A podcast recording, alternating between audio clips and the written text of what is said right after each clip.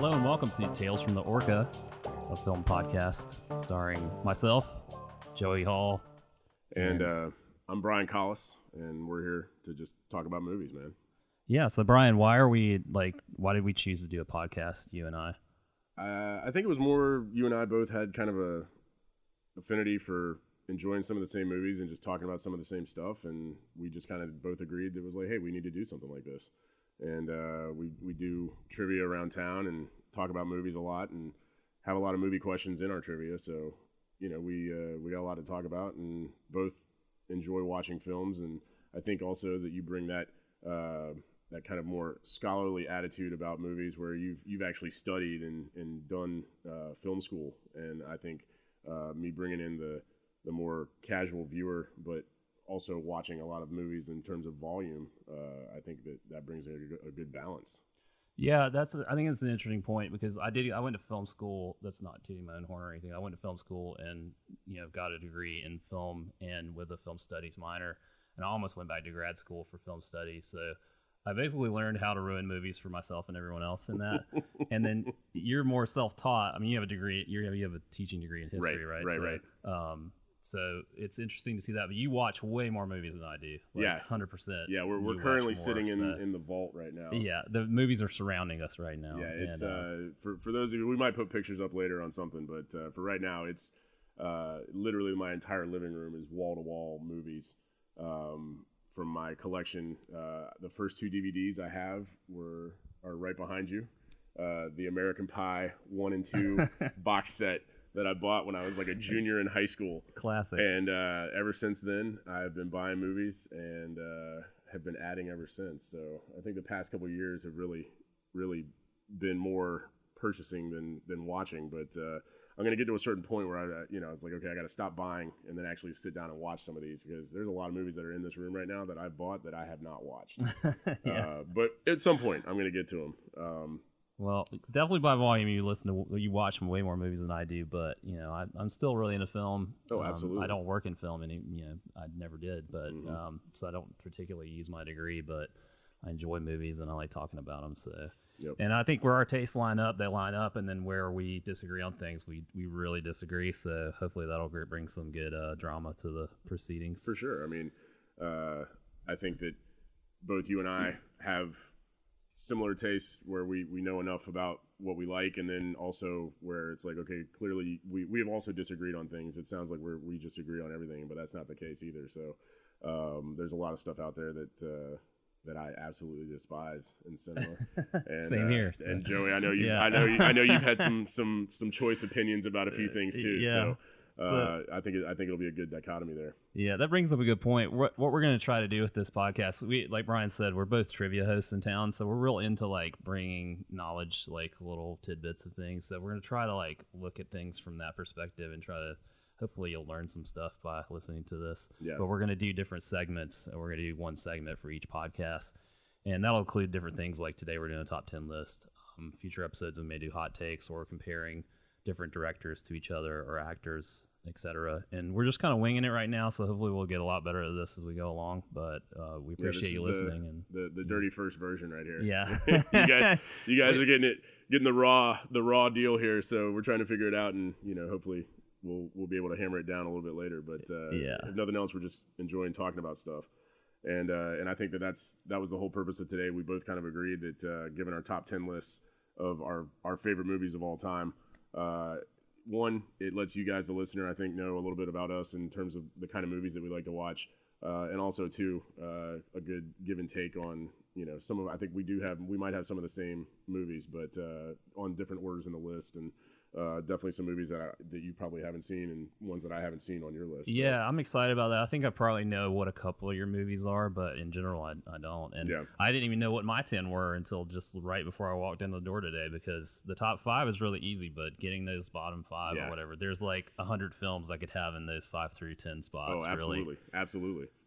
Um, and also, this just to clarify, this is not the ten films we are seeing are the best of all time. Not in any way. No. Um, I've got a few on my list that you know I'm a little bit ashamed to uh, to bring up, but I just I chose films that meant something to me and are just truly like the ten films that I can some of them I can just watch over and over, or some of them just mean something to me because of the time in my life where I watched them. And you know, I think that's you know, it's a chance for the listener to get to know us, and hopefully you're coming back. Hopefully we're on episode 500 right now, and you're like, let's go back to the beginning and hear how it all started, and uh, learn more about these guys. But yeah, I you know Citizen Kane not on my list anywhere. Not on Uh, mine either. No, yeah, no. I, So I, there was a part of me that was like, first I was like, oh, I got to put all these smart movies on here that are like classics because I want the people to listening to think that you know I'm not a jackass. But uh, I chose, I just threw that out the window. I was like, I'm not gonna be pretentious about it and just choose the films that actually would be my ten films. Like these are ten films. If I had to like go to outer space and only take ten films with me or something, this is what I would take. Oh, you know? Desert Island movies Yeah, all the way. Desert Island. Yeah, Yep, that's a good way absolutely. to put it. So. And, and and you know, I, I was thinking about that today too when I made my list and I finalized my list today, and I was just sitting there. I was like, you know, some of these sound like I got to stick up my ass about something here, and uh, and I don't think that's the case because I personally love these movies. Um, whether it's acting or like you said, it, it's it's one of those where it spoke to me at the right point in time in my life, or Yeah. you know, just really identified with something. But um, no, I uh, y- y- you know, these top ten lists that, that studios or uh, magazines or you know whoever comes out with like AFI top ten or whatever it is, I'm just like, no, I, I, I I've seen them and I, I just don't have time for them because I, you know, film film was a very personal thing to a lot of people, and Yeah. you try to generalize and put everybody in that same box. I, I, I- think you're missing the whole point. Yeah, and personally, I don't have time anymore to not be entertained by things. So if I'm going to watch something, I might be impressed by the technical, you know, Mhm. aspects of it or whatever, or what what it means in film history. But I just don't have that much time to to watch stuff that's not going to like, you know, make me interested. That's I why know. I don't yeah. go and watch shitty horror movies in the in the cinema, Yeah. in the in the theater. Yeah, Because- right. I'm I'm that way with like shitty action action movies. So it's like I don't know, and it, but I don't know. We'll see. No, no, But- no. I mean, you know, eh, there's there's the uh, you know, for every shitty horror movie, there's you know something coming out like Us. I don't know if you've seen that. I have or- not seen it yet, It was good. I want to see I, really, it. I really Yeah. enjoyed it. I would never really consider that scary or horror, but it definitely makes you think about some of the aspects of things. Whereas, like you know, for every uh, for every terrible Fast and Furious movie, uh, we have our excellent Demolition Man. Yeah, right. For sure. Cool. All right, I'm gonna stop it. Yep. And uh, okay, yeah, cool. All right, so we're gonna get started with uh, these t- this top ten list of uh, our favorite movies. And so, Brian, you want to kick us off? And you, you I think we both have some honorable mentions. Yeah, you want to do honorable about. mentions first, and then we'll do go into the top Yeah, yeah, let's do that, Okay, so. all right.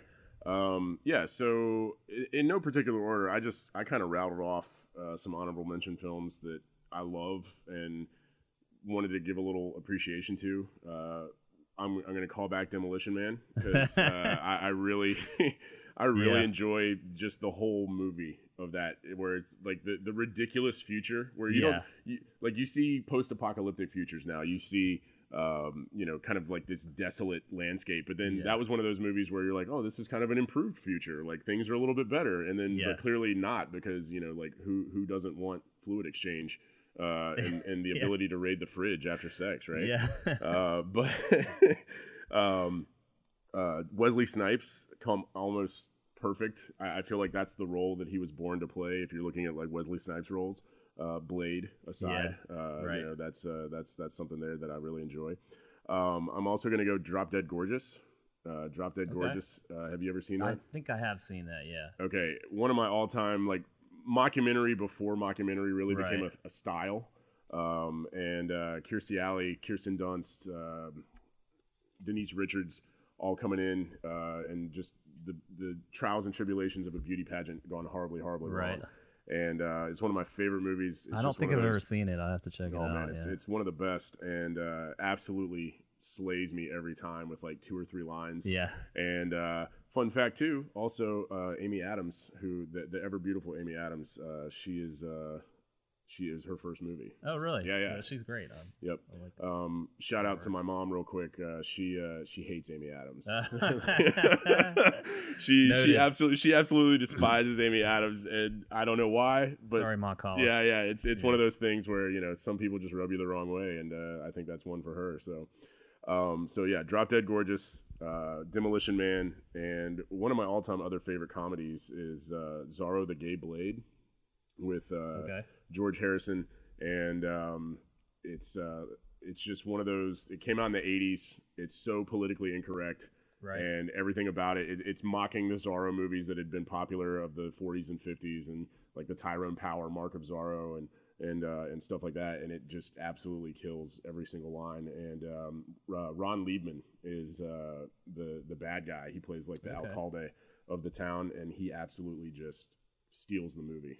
I've heard of that movie, but I know nothing about it. so, Yeah, it's yeah. it's basically like Zorro comes back and uh, he he hurts himself, and his gay brother comes comes into town Yeah. and and takes his place.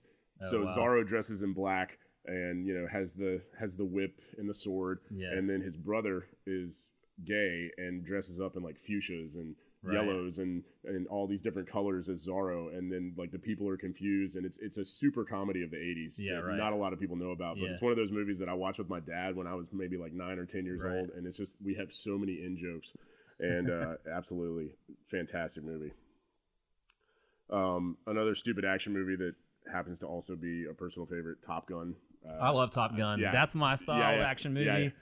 Yeah, yeah. I love Tom Cruise movies. I know, I do too. like questionable human being, but like great actor. Pretty much love every movie he's ever been in. So I, I don't think And I've Top ever Gun seen a bad great. Tom Cruise movie. I know, yeah, but me either. And like Top Gun and uh, Days of Thunder, are both. I mean, they're the same movie. They're the same exact They're movie. great. It's like Directed it's by like Tony ACDC. Scott, right? ACDC plays the same song over and over again, Yes. and I'll listen to it every Absolutely, time. Like, it's absolutely. yeah. and uh, both Yeah, of them, directed by Tony yeah, Scott, both right? directed by Yeah. Tony Scott. Yeah, Nicole Kidman not in the first one. She should have been though. That Yeah, right, That would have been way Mhm. better than Kelly McGillis. yeah, right. Shout out to North Carolina. She she lives in Durham. I didn't know that. Yeah, yeah. Kelly Yeah. McGillis lives in Durham, and apparently she's lesbian now. Oh, I didn't know that either. Yeah. So. Her house got Okay. broken into a couple years ago. I remember that being in the news. Oh wow. Yeah. So Well, I hope it's everything's all right now. yeah, I think I don't think they stole anything. I think they just broke in and she kind of scared them off. Yeah. So Wow. Feel free to call into the show uh, in the future, Kelly. Yeah, yeah. Let us know what please happened. please let us know how that worked Yeah. out for you.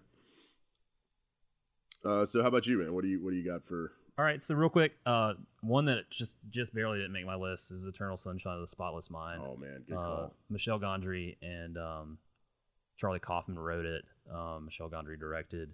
Um, it's just a uh, it's just a really quirky, cool movie with a great premise of Mhm. like what I think all of us would like to erase certain memories, and I don't know, it's just an interesting take on that. And I love Michel Gondry's weird style. I think Mhm. Jim Carrey's never been better than he is in that movie. Like, uh, and uh, you know, just everybody involved in it was great. Kate Winslet and Mark Ruffalo. Yeah, Mark weird Ruffalo, a weird, a weird, yeah. a weird uh, pre pre Hulk Mark Ruffalo. Yeah. there. So is a really good movie. Elijah Um, Wood too, right? Yeah, Elijah Wood in Yeah, that too. yeah. Also Mhm. weird in that movie. I think what was really cool about that, that the whole concept of that was, uh, you know, like you erase your memories and, and everything goes on there, but Yeah. uh, it also happened to be, I, I, I love the ending because it was so perfect with the way that everything worked out, Yeah. and and in that, like, yeah, it it- plays back to everything they said in the whole film. Yeah, and- and, the no- you know- notion of memory and how Right. certain things you just can't. and and the kind of romantic in me Yeah. feels really good about that movie. That's what Charlie Kaufman. You know, you're gonna get weird with Charlie Kaufman and with Michel Gondry, Oh, but for like sure. with Kaufman scripts, it's, it's gonna be weird, but it's also probably gonna be touching and Mhm. like it's a sad movie, but it's also very uplifting at the end. It too. is, So yeah. I, I tend to like things like that. Yep. Yep. So um, my next honorable mention is Ghostbusters. Okay. It was a movie that was really important to me when I was a kid. I just loved it. Um, also, The Goonies in that same way, See, same vein. See, I, Goonies was one of those movies I never watched as a kid. I never saw it when it was like of the age when you should watch Goonies. It's very polarizing. Um, I'm older than you are, so I think Right. that people of my age hold it up as this like wonderful Right. thing, and then everybody else just doesn't get it. So Yeah, I get that, I understand, but I, I, I like it. It's a good Yeah. movie, but it doesn't hold that. It doesn't hold that childhood nostalgia for me because I never saw it. It's the same thing. E.T. E.T. I feel the same way about. yeah, I'm kind of like that too. I did. I saw ET in the theater with my dad, and that's like a good memory, but it's Right. not like one of my favorite movies or right. anything. And, and you know, people people my age especially like love E.T. And I'm like, I don't get it. He's he's a ball sack walking around yeah. eat- eating Reese's Pieces. You know, that, like I, to be honest, I'm hitting. This is something we can bring up later in one of our hot take things, but I'm like kind of hit or miss on Spielberg anyway. Like he's not. I'm- he's I'm- not my favorite director. He's not my like, favorite director, but I'm die hard about like three Spielberg movies. Yeah, so I'm probably the same way. and yeah. and like you do not cross me on, Yeah. on those three Spielberg movies. We, we might have to have just a Spielberg podcast one yeah, I think we should do that. um, because that's also around us right now in the room, I have every Spielberg movie. yeah, right. Um, my next one is Rashomon, the Oh, Akira yeah. Kurosawa Japanese film that just is like groundbreaking in its narrative style and the way that presents the story. Um, it's just a, it's a movie that like see I saw that in film school and it changed my views on like how you could structure a story and stuff and it's Right. influenced everything from you know Pulp Fiction to you know there's tons of movies that Absolutely. use that kind of broken narrative style of like showing things from different perspectives and stuff. It's funny that you watched it in film school because the film studies class I took in college, that was one of the movies. It that was one of the ones, Yeah. yeah. and I feel like I feel like that's one of those definitive movies, like Citizen Kane. Mm-hmm. Not not saying that Citizen Kane is worthy of its best movie of all time, Right, but if we are- yeah. Mm-hmm. But if you're looking at from the technical aspects of of what Citizen Kane or Rashomon, uh, what they both bring, I think that uh, both of them are masterpieces when it comes to just changing the game in which you can tell stories and tell mo- and you know show movies and things. Yep, I agree. Um, the next one is the furthest from Rashomon, Dumb and Dumber. Um, Broken narrative, right? That I- you know, yeah, there you go. There's some. It's just like one of those movies that I quote with my friends all the time, like Right. just incessantly, and like it almost made my top ten. It's just like, and I'm hit or miss on dumb comedies too. Like, Right. I, there's a lot of Will Ferrell movies. Like Talladega Nights does zero for me. I, I used to be like when when because Will Ferrell was kind of the, the the epitome of my college years, where like every Right. stupid Will Ferrell movie came out when I was in Yeah. college, uh, Blades of Glory and Semi Pro and, and all those stupid Will Ferrell movies. Now I I love old school. One of my favorite. Oh, me too. I love old yeah. school. Uh, but there was Step Brothers too. Yeah, I yeah, love Step Brothers. I love Step Brothers, but yeah. uh, it's just well, yeah, Talladega Nights not all that and great. Anchorman, like I'm just not as like into all that. But was- yeah, see, that was that was that was one of my things though. But Dumb and Dumber is a stupid comedy that I just love, and, Oh, I, and. I, I can watch it over and over again. Um, Inglourious Basterds, which is my favorite Quentin Tarantino film, that's probably a hot Ooh, take. Ooh, that's but, a hot take right there. Um, I don't put it much higher above the other, like the Right. Pulp Fiction or Reservoir Dogs, but I do like it as far as watchability. I just love it. Um, I'm, I'm I'm standing here right now, and hopefully, if the, the future of this podcast continues the excellence I think it will be, one day, one day, I want I want to hear just a thank you from Michael Fassbender because Michael Fassbender, I'm telling you right now, he you put that man in your movie, you have a Yeah. license to print money. Yeah, right, yeah. And he is absolutely magnetic. Like, in no way have I ever thought about like sleeping with a man.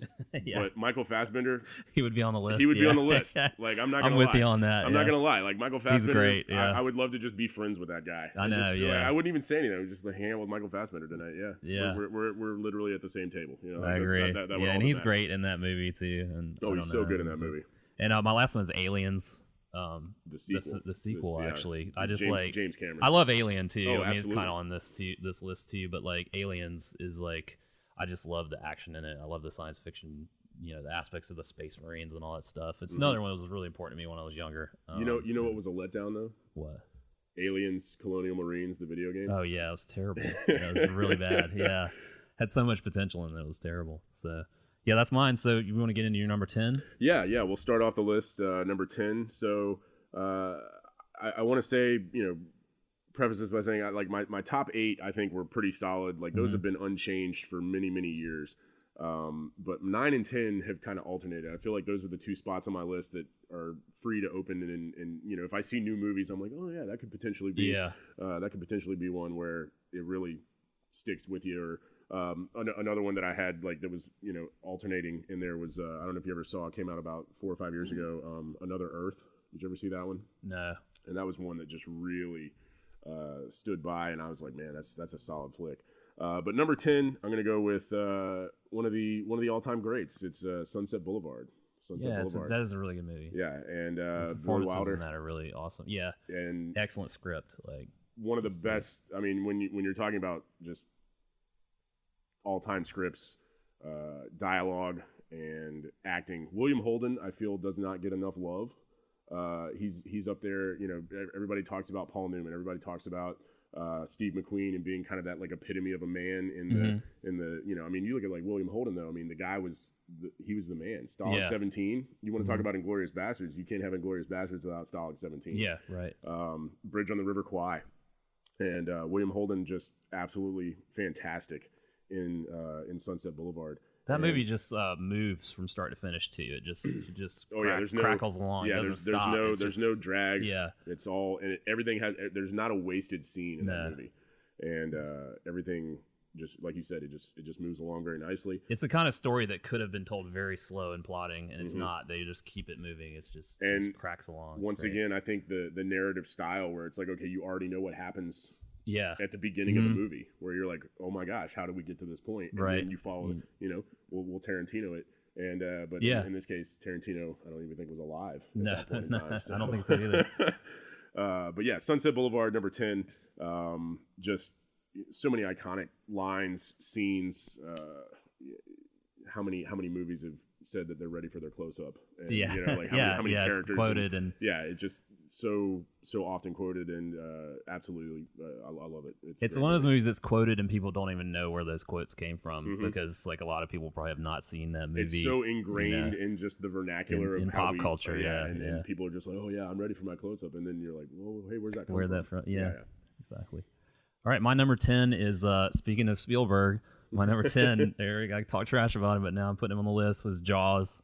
Um, it, it's weird. We named the podcast after Jaws because the orca is the boat in Jaws. That's We- a great trivia question, both, by we the way. both love Jaws. we do love Jaws, and like I put it on there. It's like it's a movie that like the performances mean more to me than the overall plot or the movie as a it's whole. it's not a great plot yeah, and it's when it- you really think about the it. amazing thing about Jaws is that it, man, it could have just been garbage. It could have been. You it know? could have ended Spielberg's career before it ever got It, off the it ground. could have, and if it didn't, if those the three main actors didn't just bring it and and sell it, you know, like Yep. they believed in it. You Yep. believed that they were these characters.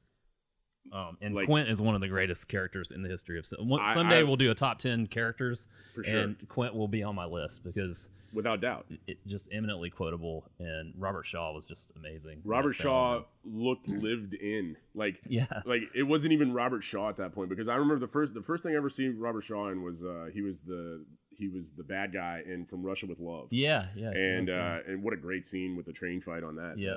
Um, absolutely amazing actor and doesn't get enough. He's he's in one of my other movies on my on my top ten list. Is he really? Yeah, Okay. yeah. So yeah. um, I, I we watched that we watched Jaws recently because my girlfriend hadn't seen it and it was just like I Oh watched gosh. it for the first time. It What'd was she think? Like she really liked it. Good. She thought and she loved. The, would, the would you have to break up with her if she didn't like it? I don't know. like, who's, who's this guy yeah. hunting sharks? Why doesn't he just shoot him with a gun? This right? is dumb. Yeah. Um, no, she liked it. She was into it. Um, I Jackie, remember. that's in no way trying to like say anything about you as like I, I- don't know you all that well, but I know you, and it's like that's not trying to say anything bad about you. I'm just you know, She's pretty good about movies like that. She'll she'll give stuff a try, but she she's I don't know. But uh, Jaws, like I don't know, just an interesting film, and you know. I mean, ever number 10. just, when you're when the introduction of your character is nails on a chalkboard, yeah, you know you're in for something special. yeah, And like I said, it's almost like you want to talk about Daniel Day Lewis and method acting and stuff like that. I have no imagination in the fact that Robert Shaw just showed up and was Quint. just showed up drunk. Every Just showed up drunk every day. Like, all right, start rolling. Yeah, You're just gonna yeah. get this or not. hmm Um, and the movie has like obviously it has shocking scenes of. I remember as a kid the scene where the, the one of the kids gets eaten and this there's just shot of this this raft floating there. Yeah. And it just messed me up as a child. I like did not want to go in the water at the beach for a long time because of that. Um, That one never messed me up about going to the beach because I saw it when I was older to be like. Yeah, okay, I was probably dis- way too young when I saw Jaws. the disconnect it, was so- there. Here's a fun story though. My parents waited in line to see Jaws uh, around the block. They said they Oh, went. wow. Yeah, they went to show. Yeah. They, they showed up to get like six o'clock tickets, and they only got they could had to wait till nine o'clock in line to get tickets. Right. Wow. And uh, so they finally get to go see it. And my mom tells this story anytime she wants to embarrass my dad because it's always one of those things where you know, like dad, my dad's a pretty pretty rough and tumble, you know, gruff kind of guy. You know, Yeah. twenty year Navy man. You don't mess around with this guy. Right. And um, the scene where the head rolls out of the hole in the boat when Richard Dreyfuss is underwater, yeah. uh, looking around at the shark bite. Yeah. I'm My mom, anxiety thinking my, my it. mom, my mom tells this story every time, and she's like, she's like, your father grabbed my arm and screamed like a five year old girl as loud as he possibly could, and I was like, I love that story. But Jaws, good call. That's that's that's a good one. Yeah. What's your uh, number nine? All right, number nine. Going back onto uh, kind of what you were talking about earlier, I, I, I flip flopped on this a lot today, but I having recently watched it for last week, uh, I, I got to go with Alien. Um, Alien, Alien is my is my number nine. Uh, like we've mentioned earlier, we both host trivia. I, I host trivia, and last week we did trivia for uh, Alien. I do a trivia uh, would do a specific movie every month, and last month was uh, Alien. So we did a whole whole round of Alien questions, and uh, having watched it again, and it'd been a while since I'd watched it. Yeah. Um, and that's that's one of those ones that's good for about you know once every couple of years. Yeah, because right, yeah. it's it's not it's not a movie that really goes anywhere yeah. except for like the last twenty minutes. Right. So It's it, But- yeah, it's very the- plotting at points, but it's like just the ambiance of it is the ambiance, the, movie, ambiance, like- and and like having read up on the movie to to kind of get an idea for uh like where where Ridley Scott was thinking about what he wanted to do, and they looked at uh you know pictures of old battleships to kind of get the interior of the Nostromo and and all Mm-hmm. that stuff and the the look. I mean, like once again, it's almost like you're watching real real life happen in that inside that spacecraft. right. Yeah. Uh, it, nothing looks fake. It looks lived in. It looks like it's been Mm-hmm. around for you know 50 years, and they're just living in it. They're occupying it. Yeah, Uh, and the, the sense of claustrophobia that Oh, the set gives unreal. like is is just so crucial to that movie. And I I also like the world that it builds. Yeah. and which is why I think it has been such a successful franchise. Mm-hmm. Kind of hit or miss in some cases, but Yeah. uh, I, I've like the the success of Aliens, where I can't even imagine that pitch meeting that James Cameron went in. He's like, all right. We got we got the alien. Now we're gonna have aliens. yeah. and uh, And but it's it- so funny because it's such a different movie It's too, such a but it movie. works with Yeah, it. It, it- could have just like yeah. ruined it all, and Absolutely. it, really worked with it. and uh, and but I I- I like the tone of Alien better than I do Aliens, and I Mm-hmm. Yeah. find I find that to be scarier than anything like Jason or uh, Michael Myers, Halloween, any of that kind of that that scares me more than anything else. Where the almost the unknown, Mm-hmm. and I saw Alien when I was probably 10, 11.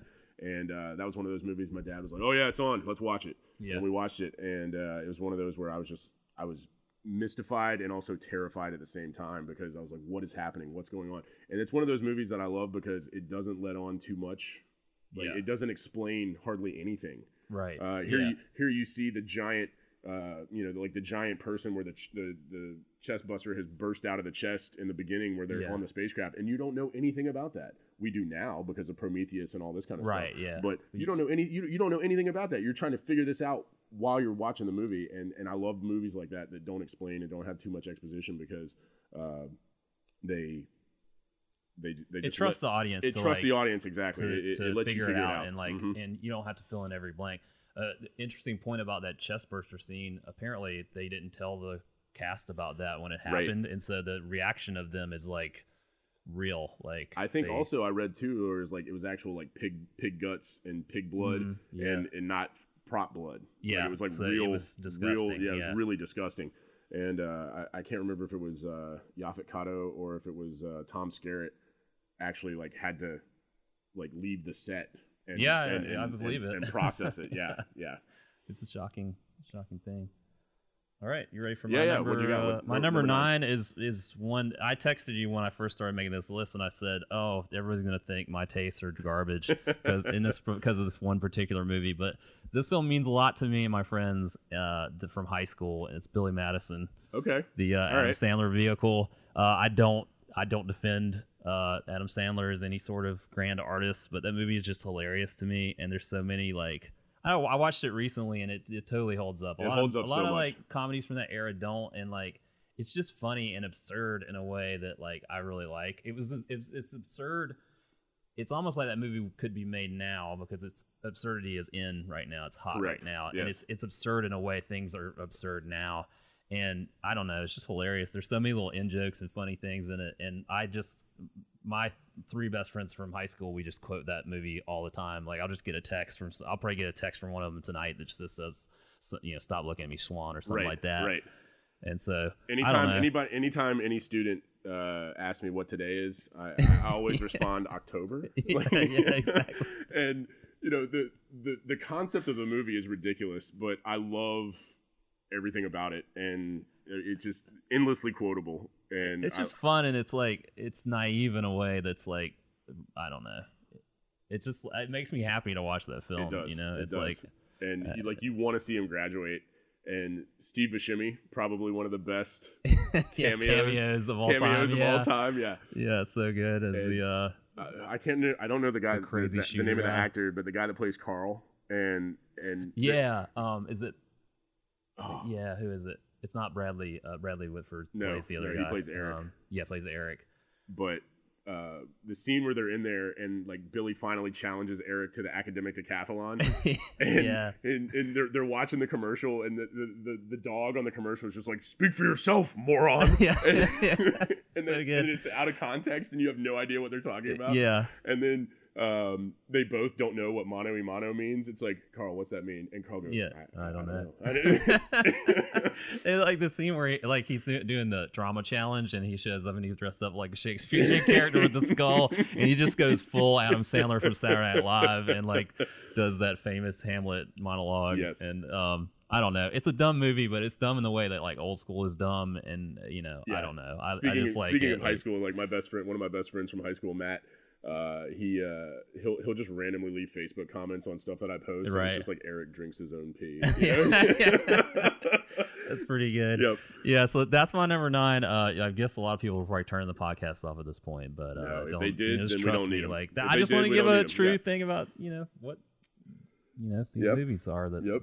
have Oh, I've- I've got- impacted me. So. I, I don't know if I have like any questionable choices there, but I love Billy Madison. Happy Yeah. Gilmore. Happy Gilmore to me is a funnier movie in the sense of like I enjoy watching Happy Gilmore more. right. But I love the absurdity. I of- saw Billy Madison in the theater with Right. with those three best friends from high school, and it just is like the one of these like experiences we never thought it would be that entertaining or whatever. And, Mm-hmm. and I've, I've my my equivalent movie would be Super Troopers. yeah fir- the okay first one. I got you yeah because Yeah. my my three best friends from high school, we all went to go see that, Right. having no idea what any of it was about, and Yeah. we laughed so hard the whole movie, and just I that that's one of those that is just absolutely fantastic.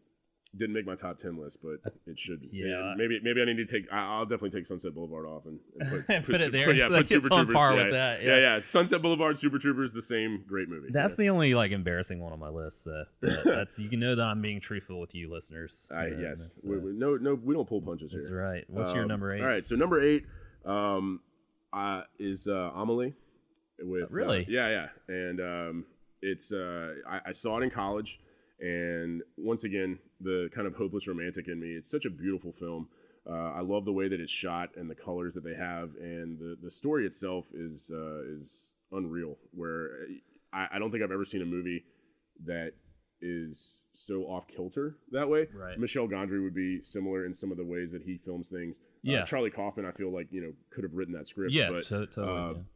It's it's one of those where uh, I I really enjoy it, and uh, the the story is so beautiful uh, with just the the interactions that she has with the characters in the film, and trying to make everybody happy, but then realizing that she's unhappy, and then Right.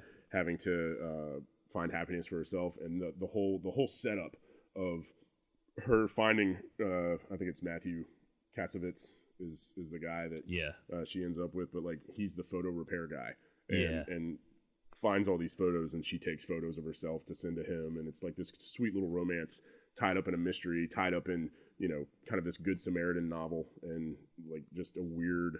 Uh, uh, and and uh, was it Jean Pierre Jeunet Yeah. is the is the director, and Yes, who- yeah. by the way directed Alien Resurrection. yeah, I did. Yeah, yeah, yeah.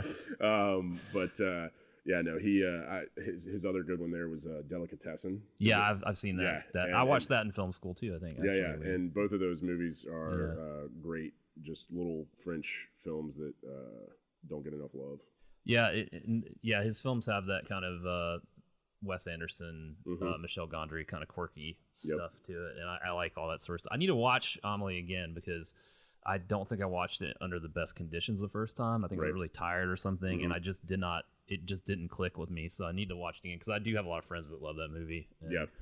you know, It's one of those- acting is great in it. It's it's one of so. those movies where people are like, "Oh, it's French," and I got to read subtitles. I'm like, "Man, you got to get past that because Yeah, and admittedly, I that's a barrier for me, like because I have to just be in the right mood to watch something with subtitles because I need to focus, and and the problem is I focus on the words and I wind up not Right. watching the movie, so Right. that's something I struggle with. I'm a very slow reader too. So that was the that was my biggest struggle for my first time that I watched uh, Seven Samurai. Was Yeah, you know, right. like here's a here's a three hour movie in Japanese. Mhm. Uh, deal with it. You know? Yeah. um, not yeah. knowing the language always creates this disconnect that you just can't. I mean, it's hard to get past. It very is. like, yeah, it, so. it, it, it, is tough to get past. But uh, another great, uh, I think it's Tao Tao. That's how you say Audrey. Audrey Tao Tao. Yeah, right. That's, that's how you say her name. Um, if, if if not, I apologize. But uh, She can call in the show. she can call so, in. I'd yeah. love to talk to her and just pick her brain for a little bit. Yeah. But uh, another great movie with her was uh, Priceless. I don't know if you ever saw I've that never one. seen that. No. And uh, the the comedy of errors there that plays out, Yeah. also very good. She she plays uh, such a wonderful little French waif. Like Yeah, this- right. Just this kind of uh, manic pixie dream girl, but French. Yeah. Yeah, like that's that's who Audrey Tautou was in the early 2000s. yeah. So yeah, Amelie, uh, that's also the movie that I recommend to anybody who is just looking for kind of like, hey, what's a great foreign flick and or just great movie to watch? I'm like, go with that one Yeah. Yeah. because you're you're not going to be disappointed. I'm gonna watch it again soon, and I'll report back to you. Right on.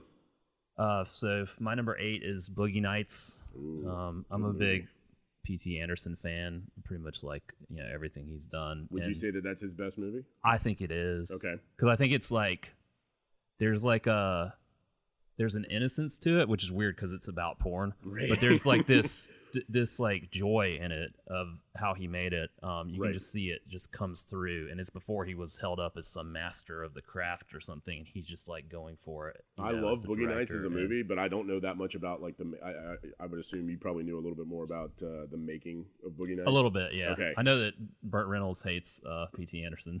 Right. had bad.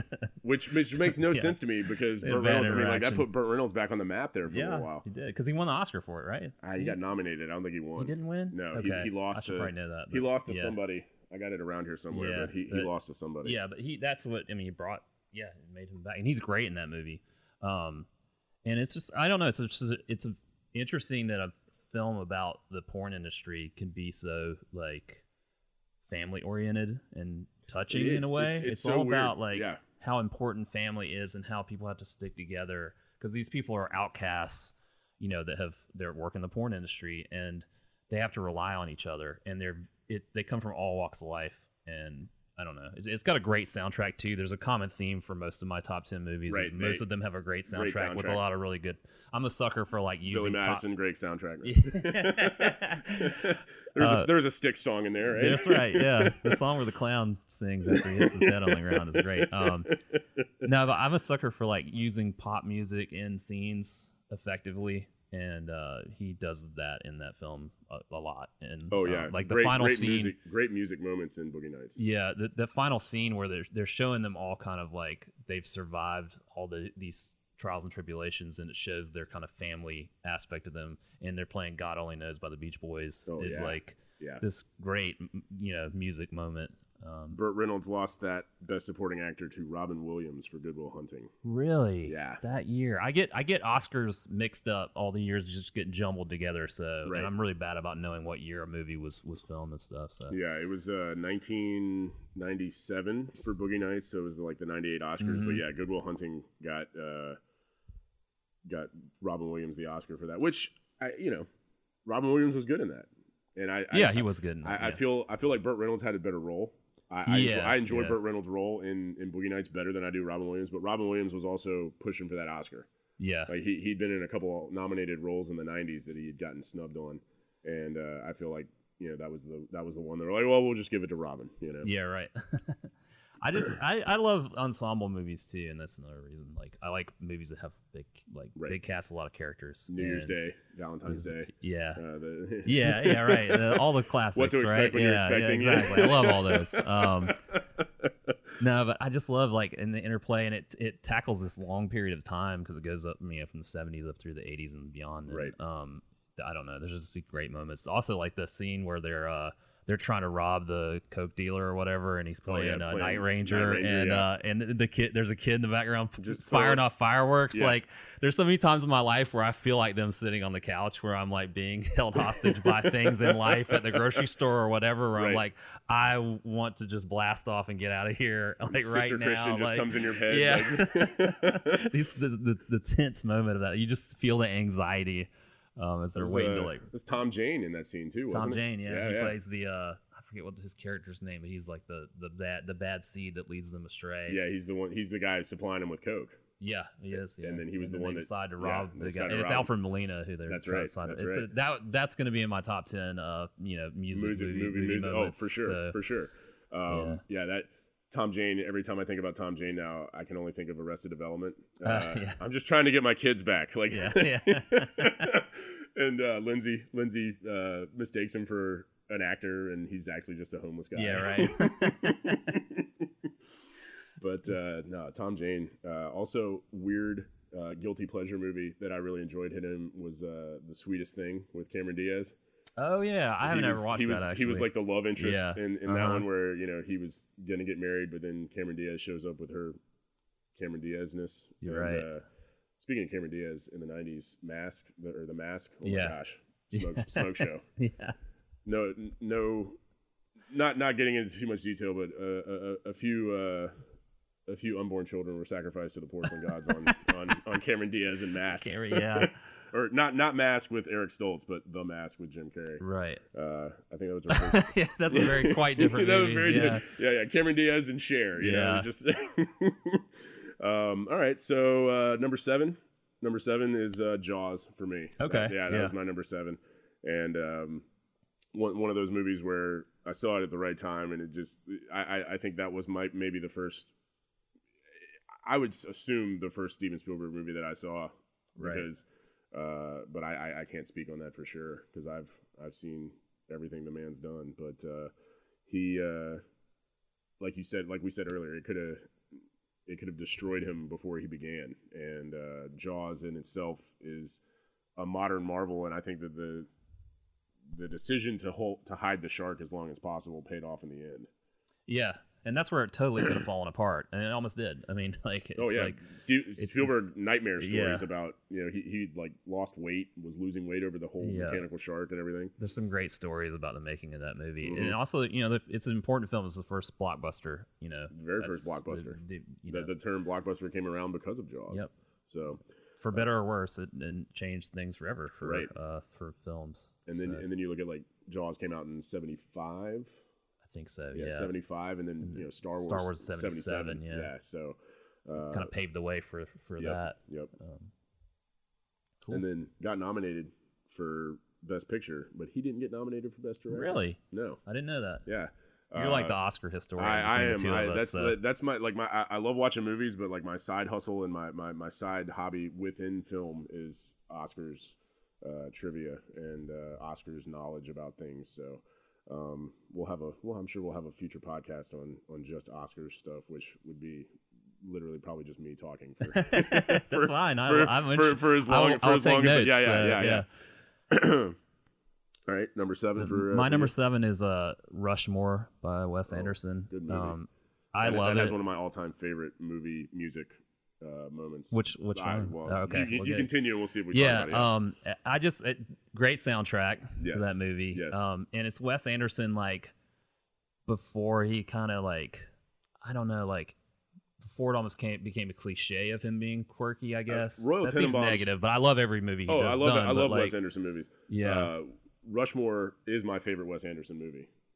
Yeah. Yeah, I like. Oh without- yeah, without- is it really? oh, yeah, okay, yeah, yeah, it's mine too. Yeah. So It's- it's my and favorite I Wes love Royal Tenenbaums. I love It's Royal like on, Tenenbaums. in, It's- it's a great you know, movie. but Um, um, there's just like a purity in that film of like the performances are amazing and Mm-hmm. like you know like there's it's just another film that's like sad in parts but very uplifting too Yes. and i see a lot of myself in in max the main character you know the, I can definitely it- see that. jason schwartzman like annihilated that role Out it's of the just gate amazing too. Like, First movie. yeah 1st uh-huh. movie. I also feel too Yeah. That really helped uh, the Bill Murray Renaissance. oh de- definitely yeah uh, um, where I, I almost in the sense of like Bill Murray was always Bill Murray. right and I think that Bill Murray for um, like kids who were teenagers in the 80s Mhm. definitely identified more with like Caddyshack and Ghostbusters, and stuff like that. yeah Uh, whereas I very much identify with Bill Murray as like you know I love Ghostbusters and I love early Bill Murray and Meatballs is one of my all time Yeah, just yeah. you know stupid movies, but um, I very much more identify with the Bill Murray almost a, a cliche of himself where you know there was a certain point where Yeah. you know when Bill Murray turned up in Zombieland I was like oh my Bill ghost busting ass Murray you know yeah what I mean exactly like yeah. when when uh, when Jim Jarmusch is making uh, like meta jokes about you within his own movie, Right. When you're in his movie, yeah then yeah, you're you're you're somewhere. Yeah, and Um, that that Rushmore was like kind of the resurgence of his like a rebirth in Right. that way of being like the quirky guy that just Because he he had had kind of a slump in the mid '90s, uh yeah uh, where I think he was trying to figure out like he made that one was uh, oh, what was he, he had to like move the elephant from one side of the country to the other. Not Oh, Operation yeah, Dumbo Drop. yeah. That was the one. that was the one with Ray Liotta and uh, Danny Glover. But uh, no, it was like uh, I can't even remember the name of it now. But uh, yeah, that one with Bill Murray. But I, I will say one of my all-time favorite Bill Murray movies in the '90s was uh, The Man Who Knew Too Little. yeah, that's a that's a great, that, that great movie. very yeah. underrated Bill Yeah. Murray classic, and uh, does not get enough love. Also featuring Alfred Molina. As, Oh, uh, yeah, yeah. As, uh, he was the bad guy in that movie. So, and a very Yeah. a very heavy eyebrowed Peter Gallagher. always heavy eyebrow. Always, always. Um, yeah, and Bill Murray is such a great villain in Rushmore, you know, because you like him, Right. And uh, but he's this villainous, you know, foil to to this child. Mm-hmm. Yes. you know, Yeah, it- it- and they play it as if they're both adults. Like Yes. it's very much like it's that's what like the charm of the movie is. For I me. love the fact that because as a teacher, I very much like even though Bill Murray wasn't a teacher in that movie, uh, as a teacher, I I have I've had students in the past who I was just like I would have such a petty argument yeah. with you over over nonsense because Right. just of who you are as a person. Yeah. Where like clearly Bill Yeah. Murray should not even be talking to. Max Fisher. Yeah, But it is the fact that they're competing over this woman and this this kind of same uh, same affection for uh, for yeah. the uh, what's I can't remember what Olivia, Olivia what's her name? What you know that? Mm. Um, yeah, she was in The Sixth Sense too. I think. Um, She was, yeah. yeah it, uh, it, i don't know and one of the greatest uh, lines in movie history uh, these are or scrubs I was just about to say that. oh are they i say that all the time and people don't get it and i'm like it's such a dry joke It's so like dry. so good but and his delivery is just just perfect in that and the like, full on yeah. Vietnam recreation play Oh, at the end. With yeah. like the, the one that really threw me was uh, uh, he's like there. What was it? What's he say? Uh, there's uh, oh, there's what's under the seats that he'd put under the seat uh, if you need them. oh uh, Protective ear- goggles. Or earbuds Ear- and protective yeah, goggles yeah, under yeah. the seats if you need them. Yeah. And he just walks off stage. yeah it's so good uh, yeah, no, uh, these are OR scrubs. OR. oh are they Luke Wilson, right? Because he was the yeah yeah yeah yeah. hmm yeah he was the the the what was he he was a nurse i guess or I something think he was Was a, a surgeon, maybe. Was he? I thought he was a nurse, and that's why he was making fun of him. But I don't know. Well, because he had ju- no, he was making fun of him because he was like, he's like, oh, I see that uh, we couldn't dress up for the play. Oh yeah. He's like, he's like, I just, Yeah, I just yeah, came from yeah. work. I just came from work. These are OR scrubs. yeah. so good. yep. All right. Uh, what's so- your? uh Uh, the the in, the in song there. Uh, Oh, yeah, yeah. And and uh, in which Wes Anderson has perfected at this point. Uh, I would say though that the best. Uh, I love that scene in uh, Rushmore, and that's really what I think. The, the end scene with Ooh La La. in it? Yeah, yeah. yeah, Mhm. yeah. It's and great. yeah. and it, it really sells it's in me. slow motion. It's in slow motion, and like that's how Wes Anderson ends all of his movies. But I will say, I think uh, Life Aquatic with Steve Zissou when he walks out to uh, Queen Bitch, Yeah. and he's got like the kid one, on his shoulders, and he's he's back on top as Yeah. you know documentary filmmaker and everything. Uh, Wes Anderson definitely, like you said, hit his stride. And was Wes Anderson before it became kind of kitschy almost. Yeah, and that's not hating on it. It's No, just like no, he just like it's him putting himself out there, and then it was accepted, Right. and then I it, then it's like the floodgates are open, and Mhm. like I'm gonna be as weird as I have, Yeah. I can, you Yeah, know, yeah. and like I like that, but there's just like like I said, it's like there's this purity to to Rushmore that's like Right. and Bottle Rocket, the movie before uh, his first movie was is really good too. It's not bad, just not no. it's just not honed to the point where like Rushmore it has is, like- aspects of it. Uh-huh, like you can yeah, see, you you, can can see see, you can see the yeah. future of what he's going to have Mhm. there. But uh, it, it's more, definitely more of a you know, like this is clearly the man's first movie. Yeah. Whereas Rushmore, I think, is a great sophomore effort. Yep. Um, and then Royal Tenenbaums, Life Aquatic. I really enjoyed Moonrise Kingdom too. Yeah, I did too. Uh, yeah. That was that was good. I not a big fan of Darjeeling Limited, but I love moments in that movie. yeah, it's I agree. There's Yeah. good moments in it. Good cast. And Grand, Budap- Grand Budapest Hotel Yeah. uh, was was excellent. Yeah. And then what was the stop motion one that just came out? Isle of Dogs. I actually Oh, have yeah. not seen that. Really good. Um, really yeah, it's on HBO now, was so on uh, check my it top out. ten list from last year. Oh, was it? Yeah, okay, yeah, top 10 I wanted to see it. I haven't seen. I actually haven't seen the uh, Fantastic Mr. Fox either. I like Fantastic Mr. Fox better, Yeah, but I think that's more the kinetic energy that George Clooney brings to Mm. the main character. right. Because it, to me, Fantastic Mr. Fox was almost like he was playing Everett from uh, "Oh Brother, Where Art Thou" again. Right. as, yeah. as a right. Yeah. animated fox. Bill Murray has a great role in Fantastic Mr. Fox as well. Oh, okay. Yeah. Yeah. I, I have to watch that. It's on my pile of shame. So Yeah, it, We'll it happens. it. There's just so there's so many out there right now that you know you want to watch but you can't. Yep.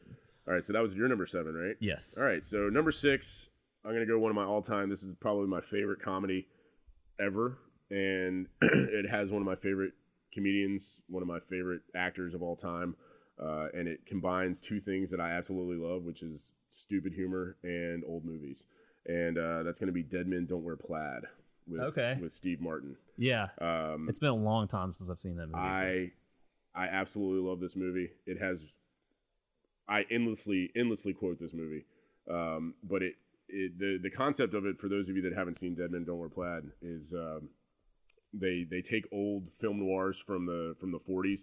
Uh, I think one of them was like Maltese Falcon. Uh, a lot of stuff with like Humphrey Bogart, uh, and you know there's one with like Ava Gardner, and you know there's a lot of like the the femme fatales of the of the 40s film noirs, and uh, they intercut scenes from those movies and they film real scenes to drive the plot forward, but they take Right. scenes from old movies to fit in with uh, the scenes that they filmed to have this plot of this you know weird detective story that's going on.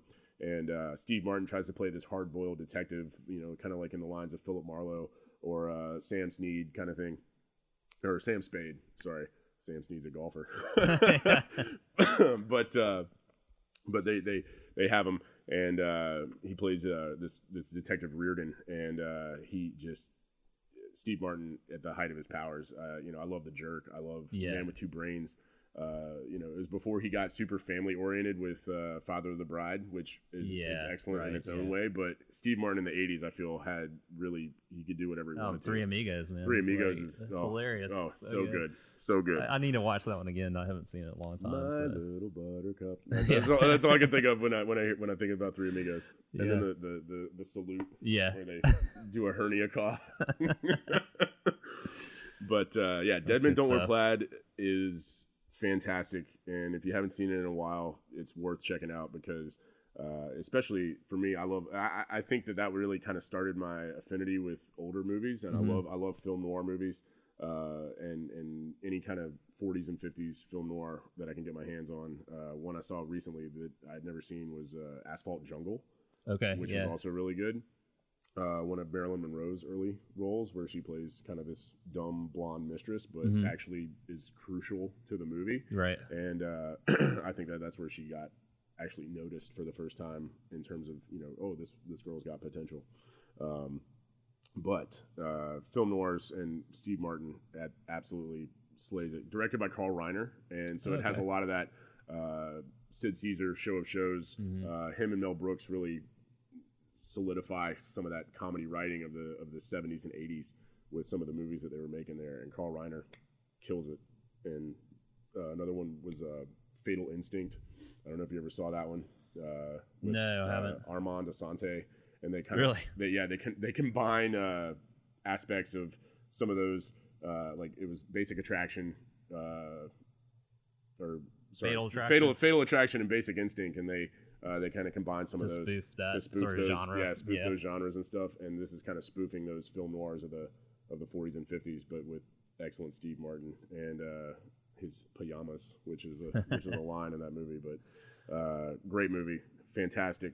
Uh, get over the black and white block because you're you're missing out if you if, if that's your holdup. Right. So, That wouldn't that wouldn't affect me. I'm No. I'm cool with black and yeah, white. I'm, so. I'm very cool with black and white movies. All right, my number six is a little science fiction film directed by Kathryn Bigelow uh, called Strange Days, and it was written by uh, James Cameron. It's from a story by James Cameron, and that uh, before or after they got married? it was after they were divorced, I think. But I think Oh, they were really? still on good terms. I think that's what that.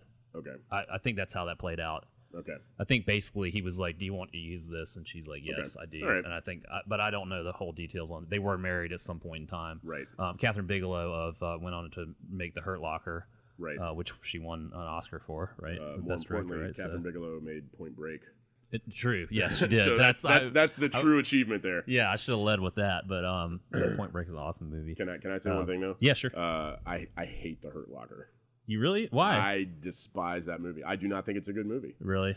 Here's here's a couple reasons. It does have a weird pacing to it. It has a weird pacing to throw it. off, yeah. it. It drags in places, and I also feel like the movie could have been an hour long, and it's it's like two hours and ten minutes long. yeah, Um, it's been a while. I only saw it the one time, and I I enjoyed I- it when I saw Anthony it. but- Mackie, right? Anthony Mackie, the the black guy in that movie for the bomb tech. Yes. I think it is.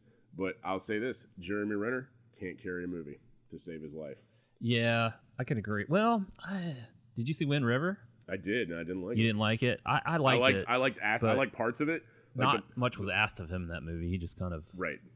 reacts to things. And, And I really like uh, was it Taylor Sheridan, the writer, yeah, because he wrote uh, Yeah, Hell he or did. High Water, and um, there's another one, um, Serpico or it's not Serpico, Sicario? uh, Sicario. Yeah, he yeah. wrote- he I love Sicario. It could have been on my top ten list too. oh, actually, for sure. I love that Sicario, movie. the first It's one. Did you see the second one? I did. Yeah, what'd you think? was about okay. that? Yeah, It was all right. I was liked it okay, but I think it could have been. It's not the first one. The so- the first one was, of course, directed by I think the modern, the the our modern savior of cinema for directors is uh, Denis Villeneuve. yeah, uh, who which you and I think are both really excited about. Uh, Dune. his com- his Dune yeah, reboot. his Dune or, reboot- you know, Dune reboot coming out. Yeah, uh, I, mean, I am excited I- about any, that. any little tidbit that we get from that is always big news on me and Joey's Facebook page. Where it's just like yeah, we're just yeah, just like, oh my gosh, did you see who's playing Oh my this? gosh, it's a great cast. I love that. I love Dune anyway. How do you pronounce his name? Uh, I had to watch the Oscars one year. I think it was like when he got nominated for Arrival, and it's he's French, or I, th- I think he's French, uh, but it's Denis, not Dennis. Yeah. It's Denis Villeneuve. Is, how, Okay. you, is how you say his name. All right, that's good to know. Uh, and and I swear I did not know how to say that until I watched the Oscars one year, and he got nominated, and they're like, and they're like, now nominated for Arrival, Denis Villeneuve, and I was like, oh, okay, now I know how to say it. Now, now I'll look smart at parties when I say that. uh, back to Strange Days. Yes, uh, I love science fiction. I think it's probably my favorite genre. Um, but it's just a cool little film. It, it was filmed in '95, I believe, or released in '95. But it's set in 1999. Right. It actually the the the climax of the movie com- takes place on New Year's Eve when we're trans- transitioning over to 2000. Angela Bassett in that And one. Angela Bassett's in it. Ray Fiennes. Ray Fiennes. Yeah. Um, Tom Sizemore's in it too. I'm. It, it, it has been. I saw it once. it came out when there was a bunch of like getting into the internet movies and Johnny like just- yeah all, all the, there was a lot and there was more of them than that you know it but it Hackers, one of my all-time favorites. yeah hackers too. too Love- the love same same kind of time period but it's it's it plays on the sort of dread that and i think that it probably um was better in 95 because it plays on this dread because in 95 we were thinking about Y2K. 2000 y2k Yeah. people were really worried about starting to get worried about stuff and it also felt a long way away too Right. but it's not it's only a couple years you know but it uh it, it plays up on that anxiety and it's all about this uh virtual reality uh device that people use to feel like see experience other people's memories Right. uh, which is kind of played out to fruition now because we have all these crazy, you know, VR devices Oh, and stuff. sure. So it's kind of ahead of its time in that way. It would look dated now if you go back and watch it, it's a little bit dated, but I like her like vision of the future, but not a far future. Right. Mm-hmm. The clothes are a little weird and futuristic, but not to the point where they're like flying around in jetpacks or Yeah. anything. It's like a believable future. It's not really what kind of happened, but it it's it, they went for it. and It was it was pretty cool. That's how I felt about uh, Equilibrium. Did you ever see that one? Um, Yeah, kind of a uh-huh. Matrix Matrix spinoff there. Yeah. Uh, that, that you like a future that was not out of the realm of possibility. Yeah, and it, it Yeah. made it really interesting, and it makes the stakes of the movie like kind of like Right. matter. It feels has some weight to it. It was one of those movies that I definitely saw. I've I've seen it, but and I have it. It's over. Yeah. It's over in the stacks over here. Uh, but I have not watched it in probably ten years. Yeah. and it's it's one of those that I need to revisit. You should go back and watch it. It's got a cool style to it. And, it's, and basically, the plot is they're trying to solve this murder mystery because they've discovered a snuff film that has Right. happened in this VR stuff, um, and it's that's that's obviously outlawed because you actually feel it, like, Right. and so it like messes people up forever to sure, feel someone wasn't uh, dying and stuff. so. with Nicolas Cage. Maybe it, it, it influenced that movie for sure. That that, that great film. Um, but no, it's Strange has got a great soundtrack. And actually, uh, the first time I saw it, I watched the last thirty minutes of it on HBO or something. oh wow. And I I got hooked on it because the end credits are so cool. I feel like, Like- that's not. I feel like that's something that we don't have enough of today. Where Just walking in into a walking movie in or like catching the last the- little bit of a movie, and you're like, man, that looked cool. I gotta watch the I gotta watch that. I gotta wait Yeah. till it comes back on. I gotta wait till it comes yeah. back on now. Whereas now, since everything's instant, Yeah, on you don't- demand. yeah, you don't you don't, get that. You don't. It's not like you just turn the TV on and catch the end of something. Also, gone are the days of like, well, shit, Goodfellas is on, so I guess I have to watch it because Yeah. when am I going to see it again? Right, You right. know, like yeah, the, you don't have those in the moment moments where the, the movie's just playing. But That was one of my all-time favorite games, though, in college before instant streaming and all that kind of stuff came Yeah. around. Um, was uh, I love we, we we would go and get drunk at a party or something like that, and we'd come home and like just throw on the TV, and we'd we'd be sitting there eating pizza, trying Yeah. to like not be hungover in the morning, kind of thing. And uh, we'd go and uh, we just flip through the channels when when movies were coming on, Yeah. because you know like we'd get back at you know late night movies would be on, and then the game was I'm sure you've probably played this like you get you win if you were able to name the movie based on the opening credits before Okay, the actual yeah. title of the movie comes up Yeah. and that was always a game that we liked to play because uh, I like to play because I was really good at it.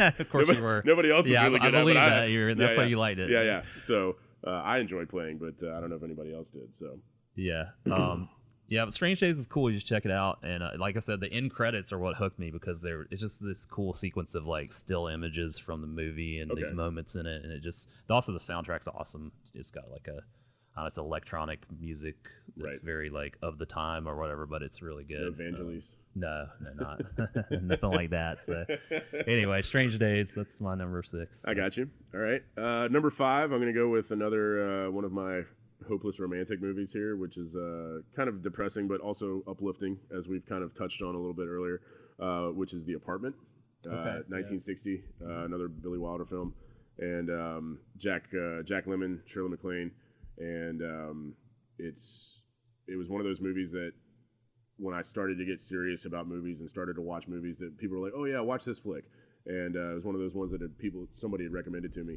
and uh, I finally watched it, and it, it blew me away. Um, Jack I have Lemmon- not seen it, but I know it's known for the Jack Lemmon's performance. Jack Lemmon right? was It's, like, excellent, really and uh, did not win Best Actor for it. right. Uh, I don't think Shirley MacLaine she got nominated. I don't think she won either. But I think like some I, I, I think Jack Lemmon maybe I think he lost to Gregory Peck maybe for uh, To Kill a Mockingbird. Oh, maybe right. year. Maybe. I, I don't remember. Uh, I'm not 100. percent I believe it. I'll, I'll, Nah, I'll, yeah, I'll yeah, go yeah. with No, it. no, yeah.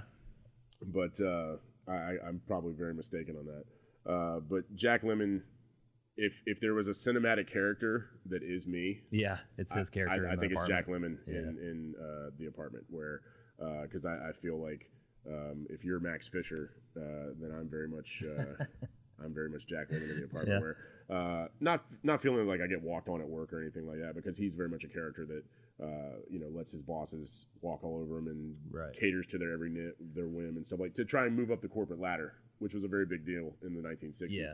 um, because in education there's there's no upward movement for anything. But uh, um, the whole plot of the movie is is you know without giving too much away, um, he rents out his apartment for his bosses to have liaisons with mistresses and things like that. So basically, like that's his that's their shag pad.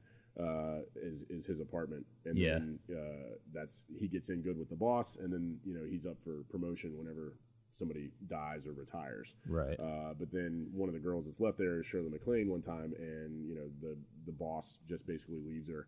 Uh, you know she was OD'd, and Jack Lemmon goes in and takes care of her. And, oh my gosh. Uh, helps her through that rough tar- rough time in her life. So it does get a little bit downtrodden there, but then the ending is is very kind of uplifting and happy, and you know it it, it, it gets everything done that it needs to. Uh, but fantastic performances, great direction. There's a reason why it won Best Picture that year, uh, for sure. Um, one of my one of my favorite movies.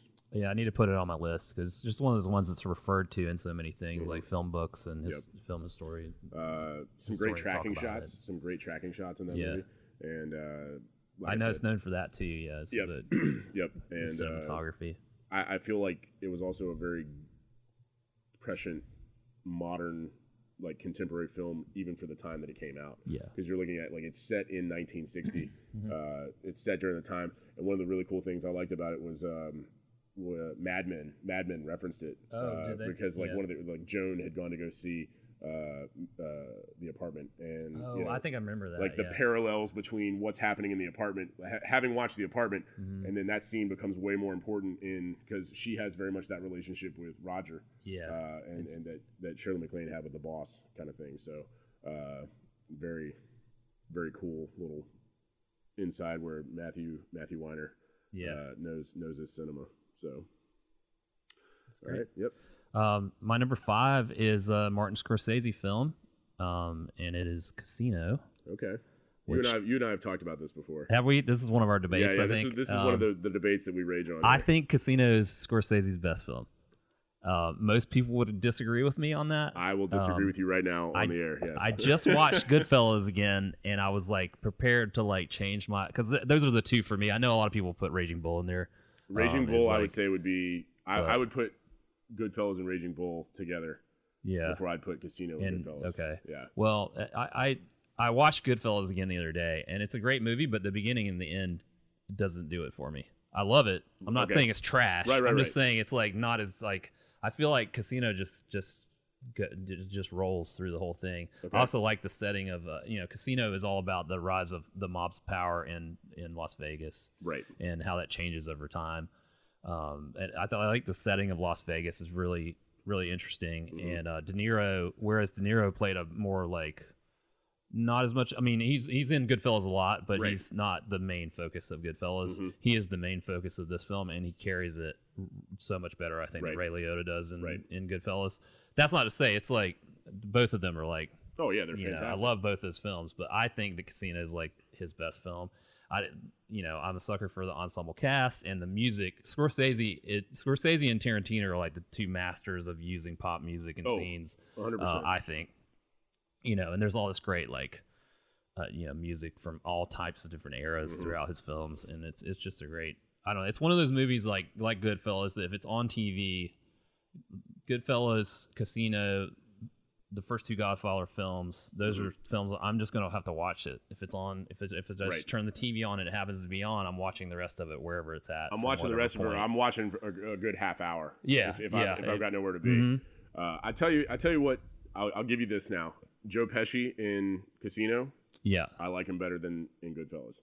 And he plays won- the same role pretty plays, much, He plays almost the exact same role. upgraded a little bit. Like, upgraded he- and and, yeah, and I like I like Joe Pesci. I like Joe Pesci better in Casino than I do in Goodfellas because in Goodfellas he like his his death is warranted yeah, and not saying that it isn't in Casino, but I feel like in Goodfellas somebody should have shot him in the head years ago.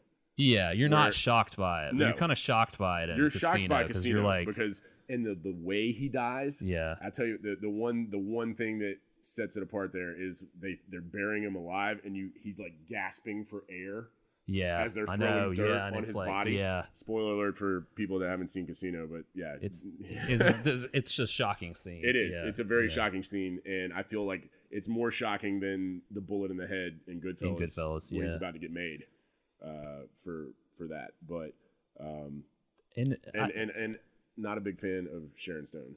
Really? I thought that's she was great in that movie, She's, she's great. That's one of the movies where I can actually tolerate her. yeah, But I, she just does not. And and, and also too, like I, I have a weird where I'm like Robert De Niro, what are you doing with Sharon Stone? You know, like that's that's not a, you know, like why did he use Sharon Stone? Right. Yeah. I mean, Yeah. I think she was hot at the time. I mean, hot like a hot, right, right, a hot right. item to like a the- she was, the hit popular at the actress. Yeah, time. Yeah, yeah. Um, yeah. So I, I think it's that. I don't know. I, I think she does good in that good job in that role. She but I does. guess it could have been played by other people, but And I, I feel the same way about Kelly McGillis in, Um, yeah. uh, in Top Gun. uh, right. Whereas I'm like, Call I'm back. like, yeah, yeah. Uh, I, no offense against Kelly McGillis. We were looking forward to your phone call, but probably not going to get it. yeah. um, but uh, Kelly McGillis, I'm like, no, Tom Cruise is better than Kelly McGillis, right. I got you. which is Well, why Nicole all right. Kidman, All right. I won't- I won't argue with that, works, yeah. which is why Nicole I do that. Um, Don Rickles in Casino also great as Very true. uh, Very true. pit boss guy R.I.P. that's having R.I.P. to, Don yeah. Rickles. Um, I don't know. I mean, I so you you would say that Goodfellas is, is Scorsese's best film, And, right? and that happens to be the next one on my list. Okay, well, we'll transition Yeah, right yeah, into we'll it. Transition right into it, yeah. Goodfellas. Um, We did not plan that. I have no idea. no, what no, no. Yeah, we did so- not. We did not discuss uh, the yeah. list beforehand. And uh, Goodfellas is my number four um, for for good reason. Um, it was one of those movies that my number four and my number one both I saw at a very I feel like important time in my life to where I had made the transition from you know kid movies to more adult oriented movies where like Boogie Nights was one of those movies that I saw Yeah. around the same time and uh, but Goodfellas had me hooked from the absolute start where that first line the often quoted you know uh, my entire life I've always wanted to be a gangster. Yeah. And, and Ray Liotta, and it's the, the freeze frame on his face, and then you hear that big band swing music come in, and once again, perfect use of music in a movie, Mm-hmm. and then you just learn about Henry Hill, and just everything about that movie was so cool, and I I literally I, I wanted to practice and how to like slice garlic with a razor blade. Yeah, and, and know, just yeah. like little stuff like the that. The food in that movie. The food if is- you watch that yeah, movie hungry, yeah, you're gonna be You're gonna bad be time. starving. Yeah. and uh, and uh, oh man, um, Lauren, no, not Lauren, um, the the actress in that was his wife, um, oh, uh, Lorraine Bracco Lorraine Bracco. Yeah. Thank you. Oh my gosh, went on uh, to fame in uh, The Sopranos. yes, as, yes, uh, she did. Melfi. Yeah, and uh, she's absolutely amazing in that movie. Yeah. uh, all the side characters. I love the introduction of like when they go around. Uh, the, the restaurant and they're just introducing like everybody's nickname. Yeah. It's like here's like Jimmy two times and he's like, uh, you know, play the ponies, play the ponies. You know, just Yeah, like everybody gets like- their own little moment in the sun. And then one of the greatest tracking shots of all time, following them through the copa.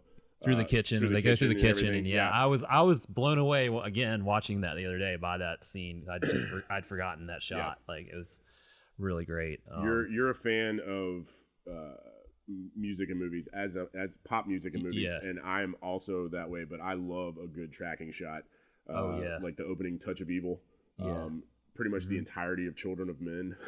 I need to watch that. I've not seen. Oh, Children you've never seen Men. Children No, of I- Men? I've heard it's Oh really my good, gosh, right so up my good. alley. So but- good. You, you'd like it. Sci-fi. yeah. Uh, kind of you know future but not future. Uh, Yeah. you know it's, Believable, Yeah, yeah. Mm-hmm. believable future for sure.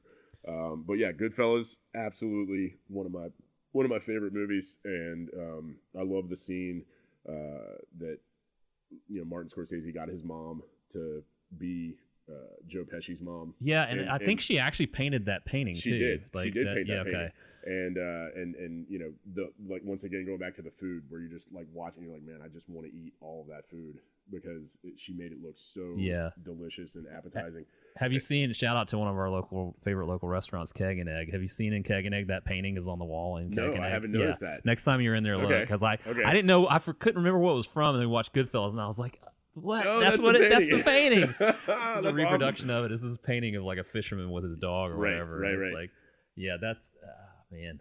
That movie is very good. I'm not. I'm not shitting on it. No, at all, and, and in no way am I shooting on yeah. Casino, Yeah, but I'm yeah, just yeah. saying that Goodfellas is better than I will Casino. lose this argument every time, like, but just because like there's But- so many people that. But that I choose admire you for standing by it because it, it, it's one of those that it's going to be an unpopular opinion. And I reevaluated it. You know, I watched Goodfellas again, Mm-hmm. and uh, yeah, just just great. Oh man, the scene where they're in Goodfellas, though, the scene where they're playing the the end of of uh, Layla. Oh yeah, And they're flying through and showing everybody who's been whacked from Yes. fucking this job up. when that piano like, comes in for Layla, Yeah. and and like the pan up on the pink Cadillac, Yeah. and their their throats are slit, and it's just like that that heavy just doom doom doom, and Yeah, just, oh my gosh, just perfect, awesome perfect, moment, yeah. perfect pairing. I need to write that one down for music and movies when we Yeah, have that I, podcast. I and I I would just watch Scorsese any Scorsese film like I just love I mean even the ones that weren't as good as other ones I love Right. and like I would could watch them over and over again. I tell you, one of my favorite Scorsese films that I don't think gets enough credit was uh, Alice Doesn't Live Here Anymore. That's one of the few that I have not seen. Okay, so I need okay. to, I need to watch that. Uh, Yeah, that that's that's one worth checking out. Um. Ellen Ellen Burstyn in that is amazing. Yeah, and right. Kris Kristofferson with a very uh, under, understated role there. got and, some uh, chops. He's been in some stuff. Yeah, yeah, yeah, yeah. for sure. And uh, but the kid, the kid in that movie is uh, a great example of almost to the point of annoying, but not as a child actor. Mm-hmm. Right. Where you know sometimes kid actors can come across like, oh my gosh, you're just way Trying too up. hard. Yeah. Uh, yeah, but uh, the the kid in that movie does a really good job and uh, spun off a TV show. yeah. Right. Alice, Yeah. Alice was from that. Yeah. hmm And I think the same guy that plays the cook in the movie is the Mel, same guy. Yeah, and, Mel. yeah. he, he plays the cook in uh, in Alice. In well. Alice. Yeah. Yep. All right. Uh, number four for you. Number you got? four for me uh, is you and I have discussed this film a lot because anytime anyone whispers about uh, the the genre of war films, I bring this up because I think it's the greatest war film of all time. It's The Thin Red Line, Yes. directed Yeah, by yeah. the great Terrence Malick, very esoteric director that a lot of people can't get into, but um, he's very uh, has a very strange method of making movies where he just shoots a ton of stuff and then creates a plot out of it. A lot of times it's based on a book, but it loosely follows the plot of the book. The Thin Red Line is about it's a World War II film. Uh, and it's set in the Pacific Theater, which a lot of World War II films are not. I would Right, say that the right. majority of them Majority are not them are set European, in yeah. uh, in the Pacific. And it Guadalcanal, right? yeah, the Yeah. Mm-hmm. Battle for Guadalcanal, and that that the the setting plays is, is a character in the film basically. um, it's like Oh, uh, it's very much like a uh, Thoreau uh, novel, but set like yeah, Walden, but in the Pacific. but in the Pacific with with war, you Yeah, know. yeah. And it's like this whole sort of he he intercuts these shots of these soldiers with like the jungle and uh, all these nature these things happening in nature like snakes crawling around and right. and they go and they swim in the ocean they see all these fish and stuff like that and they play that it kind of makes the point of like that human beings are not that far detached from the animal world and it shows that war is just like us being animals I also the the one thing I think I took away from it was uh, that even with all the war going on, life still is existent. Like where Right, the you know, world goes the on. world goes on even, even though these humans are are having this Right. this battle. Uh, yeah, and I think it- that's what Jim Caviezel's character was so kind of caught up in, where you know, like he he definitely gets caught up in the where yeah, it's almost like he's he's it's like a siren song. Mhm, Like he just mhm. gets kind of taken out of like this his role in this battle in this you know in in his you know military service. yes, and uh, because I- I it's been a while since I've seen it, but he like the like the military people, the MPs come and arrest him to force him back. Into, yeah, he, he goes AWOL Yeah, and goes goes and- and lives yeah. with these natives Yeah. on the island that they're at, and um, there's all this like interesting. Uh, they Malick uses these uh these chants. Uh, this chant music Mhm. of like from I think it's from Malaysia or something. right. um, this Malaysian choir, and it's very like ethereal, and it's a very like poetic movie. Uh, it, some people you could watch it. People either love it or hate it. I think you can even watch it and be like, "This is pretentious garbage," Right. or you're really going to be into it. That's AKA, AKA Tree of Life. right. I won't defend that one, but I saw this movie in the theater when it came out, and it was like one of those films where the last shot, half the theater was blown away and in silence, and the other half of the theater laughed Right. because they were like, "That was stupid." No, Like, I, I I love Thin Red But- Line. It's a great movie, uh, but I, I don't have the same feelings about it that you do. But it- yeah, it- I understand why people don't like it Right. though, but I just think it's like it's such an interesting take on the idea of war, and and I just think it's the greatest war movie of, ever, of all time, and It- it's- and it's very An good. amazing World War II film that's very different from any other World War II film. It's interesting to compare it with Saving Private Ryan, which came out in the same Came out year. the same year, both nominated for Best Picture, Yep, and. and, um, and both lost to bullshit Shakespeare. Shakespeare in in Love. Love lost to a marketing campaign. That's Yep. a shame because both of those movies deserved Well, it Harvey that. Har- Harvey Weinstein got his in the end. So Yeah, right. Yeah, did. Yeah, he, he did. Um, it, it- it's it's interesting to compare it to Saving Private Ryan. I actually think that like it hurt the film that it came out after Saving Private Ryan because I think people went to People the Thin Red Line yeah. wanting that, and the Saving Private Ryan is a very mainstream film, but well done, beautiful. Oh, like, absolutely. Some of the best battle scenes ever shot. Mhm. Um, but the two films they work well together. It's like a good pairing. it is a good Um, pairing. So if you're looking for something to do on a weekend, like That- watch and- watch Saving Private Ryan one night and watch Thin Red Line the next night I- or whatever. So. I, I would agree with that because and what I like about both of them to to show both of them back to back kind of thing is the European War was such a different war than the war in the Pacific, where it, it is almost like two different worlds, and the the battles and the and the lifestyle and what they had to go through was a totally different experience. Uh, very interesting. I mean, I, I teach history. Uh, we're currently talking about this in class right now. Okay, yeah. Uh, we're, we're in the midst of World War II, and uh, I, I tell the kids to pay attention. Uh, we watch clips from uh, Thin Red Line. We watch clips Okay. from Saving Private Yeah, Ryan, cool. and I tell them to kind of like, okay, what's the differentiation between the two? Where you know what what can be compared and contrasted? Uh, similar experiences, different experiences, uh, based on where they're fighting. Yeah, and they and they they play that up in the way that the two filmmakers uh, shot the film because like Saving Private Ryan is desaturated, it's very gray. Yes. and then it, the say uh, Thin Red Line is oversaturated. Mm-hmm. It's like these bright greens and this lush jungle and this like beauty. It's like this contrast between beauty and war. It just like It- and it rubs up against itself It's like it's, so much. it's two like- things that should not be together. Yeah. but are Mm. uh, in a lot of ways. Had had All Quiet on the Western Front been shot in color, right. I think that it would have been been like that, yeah. because uh, you know, you, you talk to you talk to people or you know read reports of veterans and stuff, and they say that like you know your your senses are heightened, Mm-hmm. and I feel like that's where uh, where Malick was coming from, where you know you you have that kind of like everything comes alive because you're so keyed in. Yeah, he makes you as a viewer, you notice these things. You Mm-hmm. see the snake as they were walking by, and like it, and it zooms in on these these aspects of like this jungle that they're in, and yeah, it is. There's a hyper awareness to it, and a sense of like tension through all that because Yeah. like you're like in this beautiful place, and it's like something bad is gonna happen. and then literally like you'll you'll Like, you'll see this scene of beauty, and then like the next scene is you know people just fighting each other. Yeah, where it's just- just like this instant, uh, instant chaos and confusion. Yep. But yeah, Thin Red Line, I love it. It's a good movie. Uh, I think Saving Private Ryan is better personally. Uh, the acting, I think, sells me a little bit more on Saving Private Ryan because Tom Hanks is fantastic. Yeah, um, he is. I mean, it's I love great, great ensemble, too. great ensemble yeah. in Thin Red. Line. Yeah, uh, a lot of people. Everybody wanted Every- to be. everybody, everybody wants to be in that movie. Yeah. because that, I mean that was his first movie. That was, That was his comeback after, uh, like twenty years Badlands after was, uh, was it Days of Heaven. Days of Heaven. Days yeah, of Heaven, yeah, yeah. yeah, yeah. Because So he did Badlands. And Days of everybody wanted to because it was the trendy thing to be in his film was Right. coming back, and Yep. so and there's a lot of actors, famous actors that were cut from that film. Yeah, uh, wasn't the biggest one. I'm trying to remember uh, where like today you're like, there's no way you would cut him from your movie, uh, but they did back then. I can't- I Uh, can't- yeah, I can't oh, remember man. who that was. Was it Jack Nicholson? I don't know. I don't think so. I so. don't think. I know Nick Nolte was had a much longer.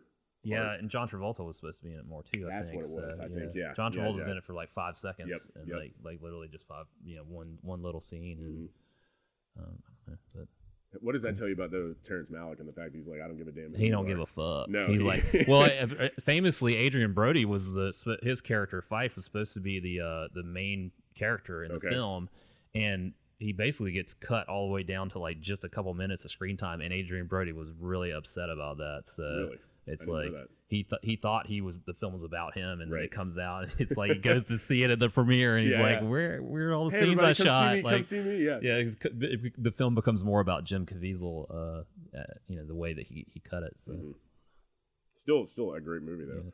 Uh, you know, Adrien Brody had his pianist. Yeah, he did. Yeah, yeah. He, he got to kiss Halle Berry in front of millions of people. Right. So, um, God, how would that play now? oh my gosh, know. that'd be Yeah, that'd be that'd be interesting. yeah. Um, all right, Right. number three, moving on. Um, going back, uh, talking about Robert Shaw, uh, one of my favorite. You want to talk about ensemble cast? I feel like this is one of the best triumvirates of uh, casting in the history of, of movies.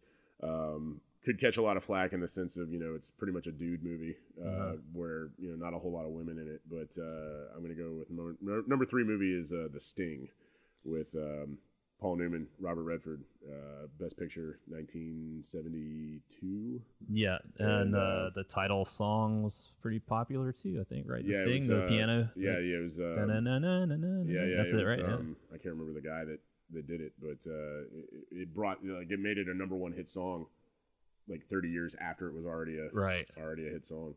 Um, Robert Shaw plays the bad guy, as as he so, does so well, uh, and they're trying to con him out of money. Yeah. and uh, Rob, Robert Redford and Paul Newman just play off well, play off one another so well. Walter Hill, uh, the same guy that directed Butch Cassidy and Sundance Kid, Also did the Warriors, right? he did, yeah. Yeah, I love the Warriors. It, Yeah. it could have been on my list too. Yeah, yeah. So Uh, Walter Hill directed both of them in both of those movies, and uh, they have such a great chemistry. And it's a shame that they didn't make any more movies together because uh, I feel like they had at least another good one between all three of them. I I love Newman in just about everything. There's not a bad- there's not a bad Paul like, Newman movie. Yeah.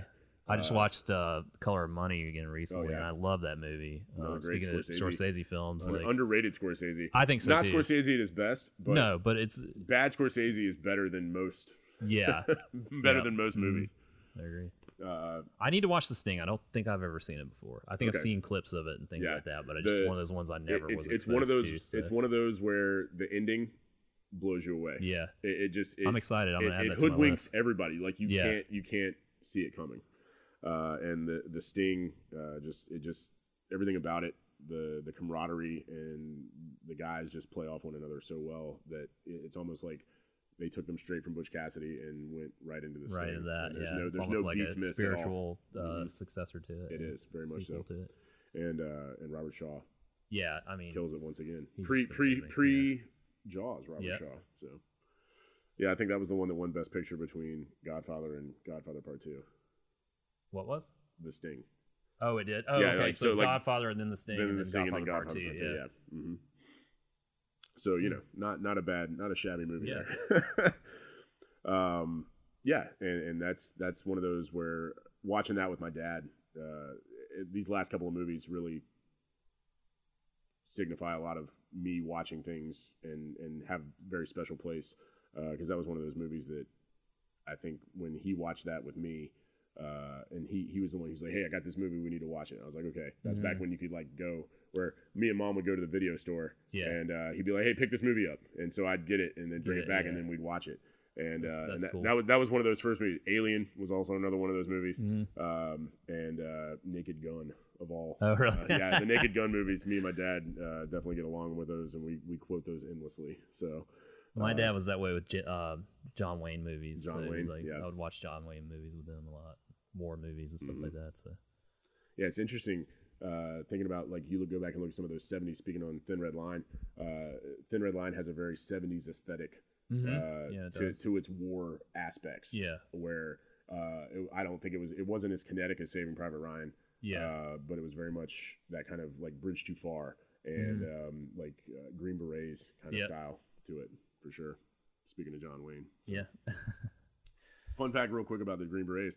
Uh, Green Berets was the only movie about Vietnam made during, during, Vietnam. Vietnam, yeah, Yeah. when it happened, yeah. Right. Sorry for the weird film trivia there. No, it's fine. That's what we're that's what we're here for. Yeah, man. Um, number number th- number three. What do you my number three. So I love Scorsese movies, and I also love uh, Scorsese clones, is what I'd call them, as Right. movies that are like use his template of all these interweaving narratives and things like that. Um, and this is a Ted Demme movie called Blow. That's Like my number three. Johnny Depp Yeah, Blow? Johnny Depp Okay. is the main All right. character. Johnny right. Depp plays uh, George Jung, who is a famous cocaine um, dealer, uh, Real guy, smuggler. right? Uh, Yeah, it's real based guy, on a true yeah. story, and it tracks the rise of cocaine's popularity in America. Um, and it goes through the whole process of him bringing it through. And uh, I, I don't know, it's a I, love the movie. It's got a lot of great music in it. Got a lot of great scenes. There's a there's a Jaws reference in it. There Uh, is a Jaws reference. They're that's trying. right. To, they have so much money that they're like, we got to get a bigger boat. Yep. Yep. Um, but it's just a really good movie. The guy that plays his partner, Johnny Depp's partner, I can't remember what that actor's name. His his partner Yeah. was Diego. Diego. Yeah. Um, George. Yeah. Tell me what you know about cocaine. he's great in He's it. so good. He's really good. Penelope Cruz is great in it, Mhm. and it's just it tracks this guy's life. It's very much like Goodfellas light in a way. Yes. I'm not saying it's a better film at all, but it's not No, as no, good no, yeah. as Goodfellas or anything. But it is like Goodfellas light. It's there's a huge influence from Goodfellas because it goes through this guy's whole career of crime. And uh, you know his he he has a lot of heartbreak and betrayal in it, and it doesn't glamorize his life, which is No. like sometimes movies like that, that can does happen. glamorize it, and you're like, eh. Yeah. But it, it, it like just shows this realistic thing. Of The scene where like he's supposed to pick up his daughter, yeah, or he has his daughter, uh-huh. and then gets arrested before he's supposed to meet her yeah, at the very yeah, end. that you and, he, just, and it oh, just breaks yeah, your heart. Like, yeah. Or uh, the, even worse is like where he imagines her coming to visit him in prison. Yeah, And, yeah, and, it's sh- it's it's it's all in it's a head. fantasy, Yeah, yeah. yeah, That was that was that was like ooh. it's based on the guy's actual autobiography. I think. I think he wrote. I think he wrote his own biography. Um, but he just that guy just George Jung just got out of jail a couple years ago. I think. Is he uh, dead or is he still alive? I think he's still alive. Yeah, I think he, he was released from prison. I know he was in prison a long time. He was, yeah, but it's uh, Paul Reubens is Paul in Reubens, it. that's uh, right. Pee Wee yeah, he- Herman yeah, he- playing. He, uh, was like the the weed dealer, right? Yeah, he's the uh, Derek Foreal. He's uh, this flamboyant uh, weed dealer, and I don't know. It's just got a cool look to it. I'm a big fan of Ted Demme's anyway. I think that he would have gone on to make a lot, like a lot of really good movies. He died. He died from a cocaine overdose, I think, or like Yeah, he died yeah, yeah. because of he was playing what? basketball and there was cocaine in his system or something. But What was it like? um, he died what? 2003 or something, Yeah, probably. early uh, he also made a, a movie called uh, Beautiful Girls that I like a lot. Um, Oh yeah, that's, uh, uh, Matt Dillon.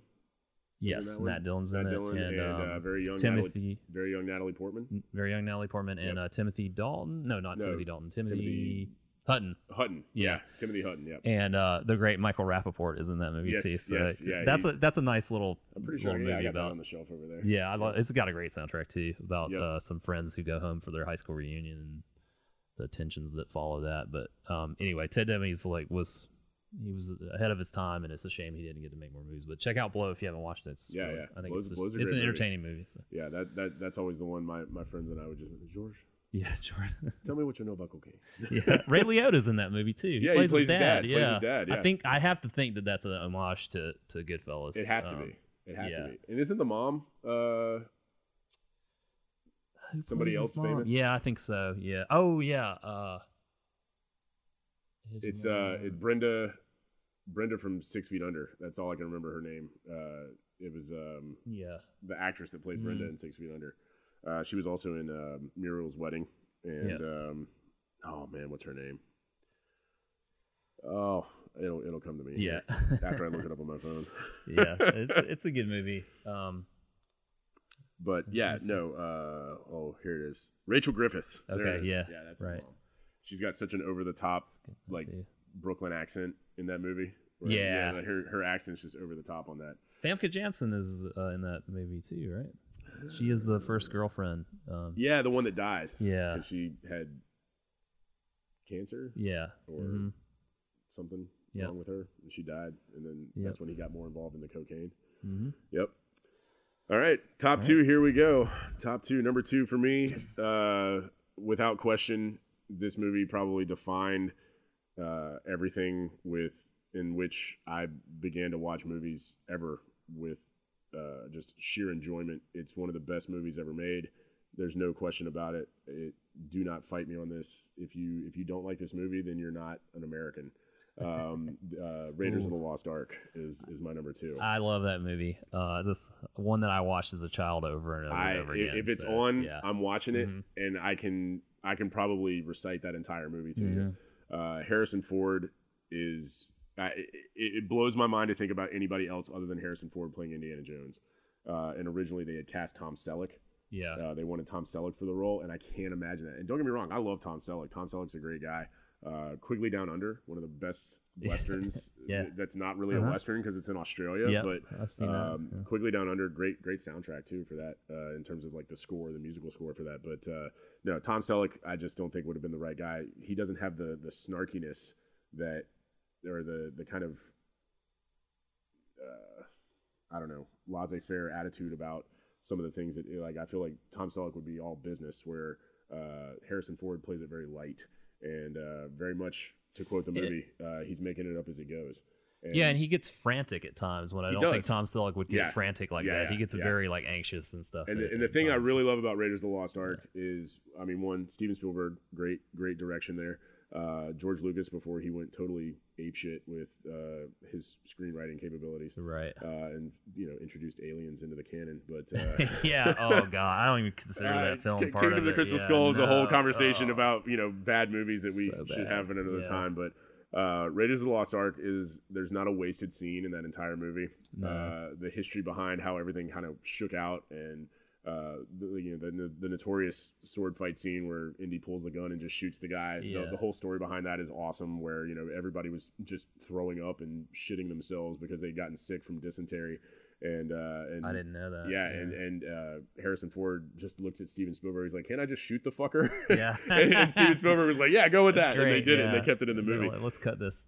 Uh, Karen Allen is one of the Yeah, all-time great great, beauties. yeah. Uh, that was also very conflicted because I was like, I think the same time around, uh, I- saw Raiders of the Lost Ark for the first time. Uh, not too long after that, The Sandlot came out, and she was the mom in The Oh, Sandlot. right, yeah. And I was just, I was very torn over that. And, and I, I'm, I'm, I'm, I'm, a, think- br- I'm a brunette man from way Yeah, back, and I I think got that you, has a lot to do with it. Is the fact that she's just a drop dead gorgeous brunette in Raiders of the Lost Ark, and she's a tough chick too, and I, I really. Uh, I really admire that because they very much could have gone uh, like they did with Temple of Doom, and you know Billy is the the scream damsel in distress, Mhm. and uh, that was yeah. not who Karen Allen was. And uh, the other thing I like about it is uh, he's he's a human. He's he's a real guy. Yeah. uh, he he breaks bones and gets bruises, and uh, the the best scene in the movie, I think the whole the best scene is is uh, when they're on the boat, and uh, she's like, "Well, where doesn't it hurt?" And he Yeah. starts pointing to his body, and he's like, "Here," and then he moves up to his lips, Yeah. and, and it's just a very uh, very real moment between uh, people in, in that movie, and it has a very nice touch to it. Harrison Ford. It's amazing to have two iconic characters in your your history. your They're history of so film, yeah. that to that point of being iconic. Like Indiana Jones and Han Solo Yeah. are like in another stratosphere from other characters. other movie you know? It's like like have- to have two of those. It's like lightning striking twice. How does he? How did he do that? You know. Well, And- that, that was the thing. Like they, you know, they cast Tom Selleck, and then Tom Selleck had to pull out the film Magnum PI because Yeah. he couldn't get out of his Magnum PI contract. Yeah. And they're like, "Well, who else could we get at such short notice?" And they're like, "Well, let's go to Harrison." And George Lucas was like, "I don't want Harrison." Yeah. like, "We, you know, we, we just we were still they were. I think he, they were he they were- probably thought he couldn't break him out of that shell of being Right. Han Solo. right." Like, and, and I feel like you know, okay, it, would- it would be like another uh, Scorsese De Niro pairing where it's like, okay, De Niro didn't do movies without Scorsese. Yeah. Or uh, Harrison Ford doesn't do movies without George Lucas. Yeah, And, right, and right. Mm-hmm. that that was one of those things where uh, I think they didn't want Harrison, and I think that they thought that Harrison might not want to do it because it's like, no, well, you know, Yeah. I've done enough movies with you guys to where that that's not something I want to do. I think anymore. in a few years later, he probably wouldn't have wanted to do it. I agree. So I agree. think that he was still hungry and, and Mhm. wanting to try some stuff, and Yep. like I think that he would have seen that it was too much of a like thing and he I was think that, to that get pigeonholed stopped after the into. so '80s because Harrison Yeah. Ford gets a little lazy in the '90s. he does, yeah. What's But- that movie where he gets shot and he? uh Regarding Henry, Yeah, that was, Where he was- like kind of the level yeah. of fare he got into later, Yeah. which is not a terrible movie. I like no, it, no, no, right? it's, but it's, like not bad, but like not- you, you get amnesia or you remember you don't remember Yeah. anything and lose how to tie your shoes. I'm like, right, no, no, yeah, that's, that's not the Harrison Ford I want to see. yeah, exactly. of course, I didn't want to see Harrison Ford in what was it, Hollywood Homicide? with, Yeah. uh, him and Josh Hartnett. I, Yeah. I don't want to see that Harrison Nah, Ford either. no, not at all. Six Days, Seven Nights. Yeah, terrible. But uh, Raiders of the Lost Ark, probably the last movie that made Nazis frightening. Yeah, true. Uh, not saying that Inglourious Basterds didn't do that, but uh, you know, in the it's a different vibe. It's, yeah. it- it's definitely a different vibe. And uh, Jonathan Rhys uh, Davies is absolutely Oh, yeah. fantastic in that movie. Um, Great supporting character. I will. I will say this though, as much as I love Raiders of the Lost Ark, the one line, the one scene that I love from Indiana Jones in general, and I love all the Indiana Jones movies. Even Kingdom of the Crystal Skull has its own merits in some way. Um, but in Last Crusade, I love the scene where, um, you know, they've given the map to, um, oh, to the the book guy, the the bookish university guy, Yeah. uh, and he's like he speaks a thousand languages and you know you'll never find him. He blends in. He's he's a, he's a ghost. You'll never find him. And then the next it literally goes to the next scene and he's standing in the middle of a crowded room. And he's like he's like does anybody speak bloody english? You know? Yeah. and and that's that kind of humor that that they bring to where it's not it's not slapstick. It's not stupid. It's it's very it's very well thought out and and I love uh and you know Kevin Smith no ticket you know the whole uh from from Dogma and Last Crusade where he throws him out the window Yeah, and, right, and, you know so stuff like that Cool. Uh, my number two, it kind of transitions because it also features uh, Harrison Ford. It's uh, and, and my number two and number one are really on par. right Like I, I flip flop them often. They're they're both like fairly important to me. But it's uh, The Empire Strikes Back, oh yeah um, which I think most people would regard as the finest Star Wars film. I would not debate Um, that no It's it, it's great. It's dark. It's scary at times. Like I just loved it as a kid. I, I remember watching Star Wars: A New Hope. I had it taped off of my dad got it taped off of HBO from a coworker. right And it, I watched that movie so much. It had the, the HBO intro. The na na na na na. so Yeah, yeah, anytime yeah. when we finally did get HBO, every time I heard that, dun, dun, dun, yeah yeah, yeah, when, when we finally did get HBO, I, I would hear that and I'd be like, "Oh, Star Wars is about to come on." I'm like, "Oh, they do this for Oh, every no, no. movie." But uh, so I watched Star Wars so much, and uh, God, I mean, I'm I was born in '78, so Right. I was very young when I watched Star Wars, and then um, on tape just over and over and over again. And then Empire. I remember my brother taking me to see Empire, but I Empire came out in 1980, so I would just I would assume it was later when they probably Probably re-released it. re-released it But- well movie stayed in theaters a lot longer back then too Yeah. uh, you know. I, I, I, was old enough to remember it, so I don't think I was two years old when I saw it then. Right. But um, what, that's a great like one of my favorite experiences with my brother was going to see Empire in the theater, and Harrison Ford is so cool in that so movie. badass in that movie And I think it's got the greatest line in cinema history, which is when he's about to be frozen and Princess Leia says, "I love you," and he says, "I know." yeah and it's just such a it's such it just distills his character down to this one line Yep. and it's so romantic but also so cocky Mm-hmm. and you know rude in a way but i just think it's like the greatest greatest line in cinema history and it was ad-libbed he, j- Yeah, that, that was harrison ford again like Yep. just choosing what do. He was supposed to say, uh, "I, I love you you too." too." Yeah, and, yeah, yeah. And this, and it's, it's the tension there is so high because she's, and as the viewer, you don't know whether he's going to survive uh, Right. this process of freezing him. Right. And I don't know. And there's so many like high, high Well, you look anxiety at you look at moments in like the film. you know, Empire ends on that down note, Uh, and, yeah. and, and it ends on such a big cliffhanger where Uh-huh. you, you find out about Luke, you find out about Darth Vader, you don't know if Harrison Ford's still alive, you don't even know if they're going to make another Star Wars movie. yeah, you don't know if they're going to get out of this. How are they going to get out of Like it? Like now, the expectation is when movies come out now, it's like okay, if it ends on a cliffhanger, I know that I'm going to get something Yeah. in the future. Whereas back in 1980, people were like, "Well, what the fuck, man? Yeah. Like, what what are we going to do? Like, Luke's lost his hand, Han's dead. You know, Yeah, maybe. we, Yeah. we don't know.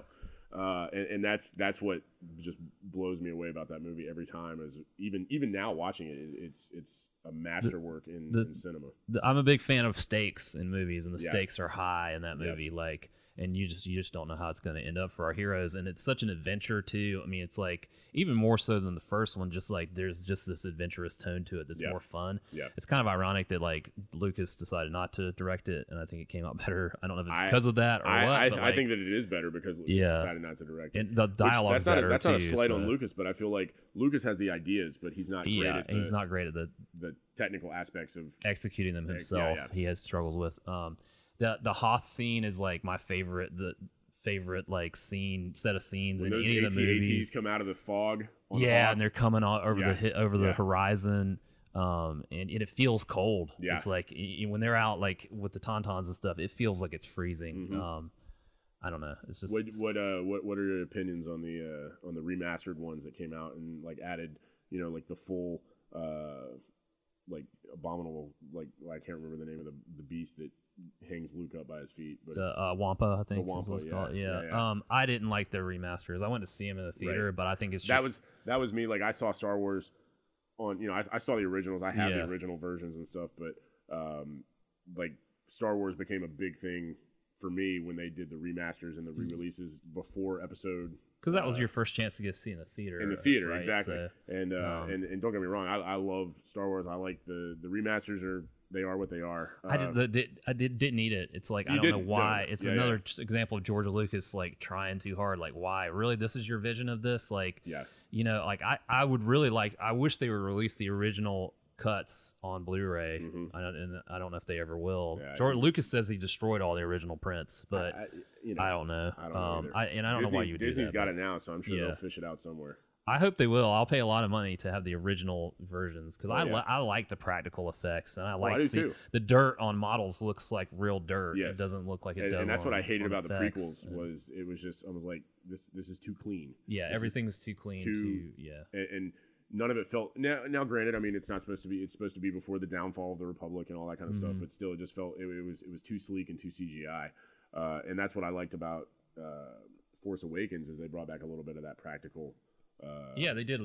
yeah. Most of the effects most were of the practical. effects were practical Um, so uh, jj abrams uh, i think i i'm, I'm really hoping I, I liked last jedi I did not.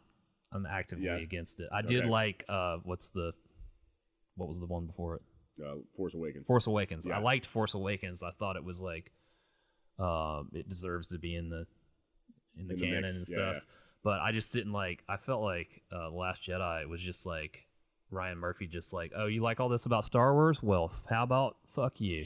yeah Like you know, and it's I- like, well, that's I, not. I did not like the handling like of luke that. in that Yeah, in I that, thought that, because and, and it's sad because like Mark Hamill even has come out and said, I, am really bummed at i'm really what they bummed did that that's what they did yeah you know he he's, he's this hero. He's this Yeah. like centerpiece, and he Right. deserved to have more. And his like his his motivations are like, why he wouldn't do that? Yeah, Like, Luke, Luke Skywalker would not do that. Yeah. And now, granted, from what I've from what I've heard, J.J. Abrams is directing the third one. Yeah, he is, yeah. Episode nine coming out, and from what I hear, uh, he has he has righted the ship.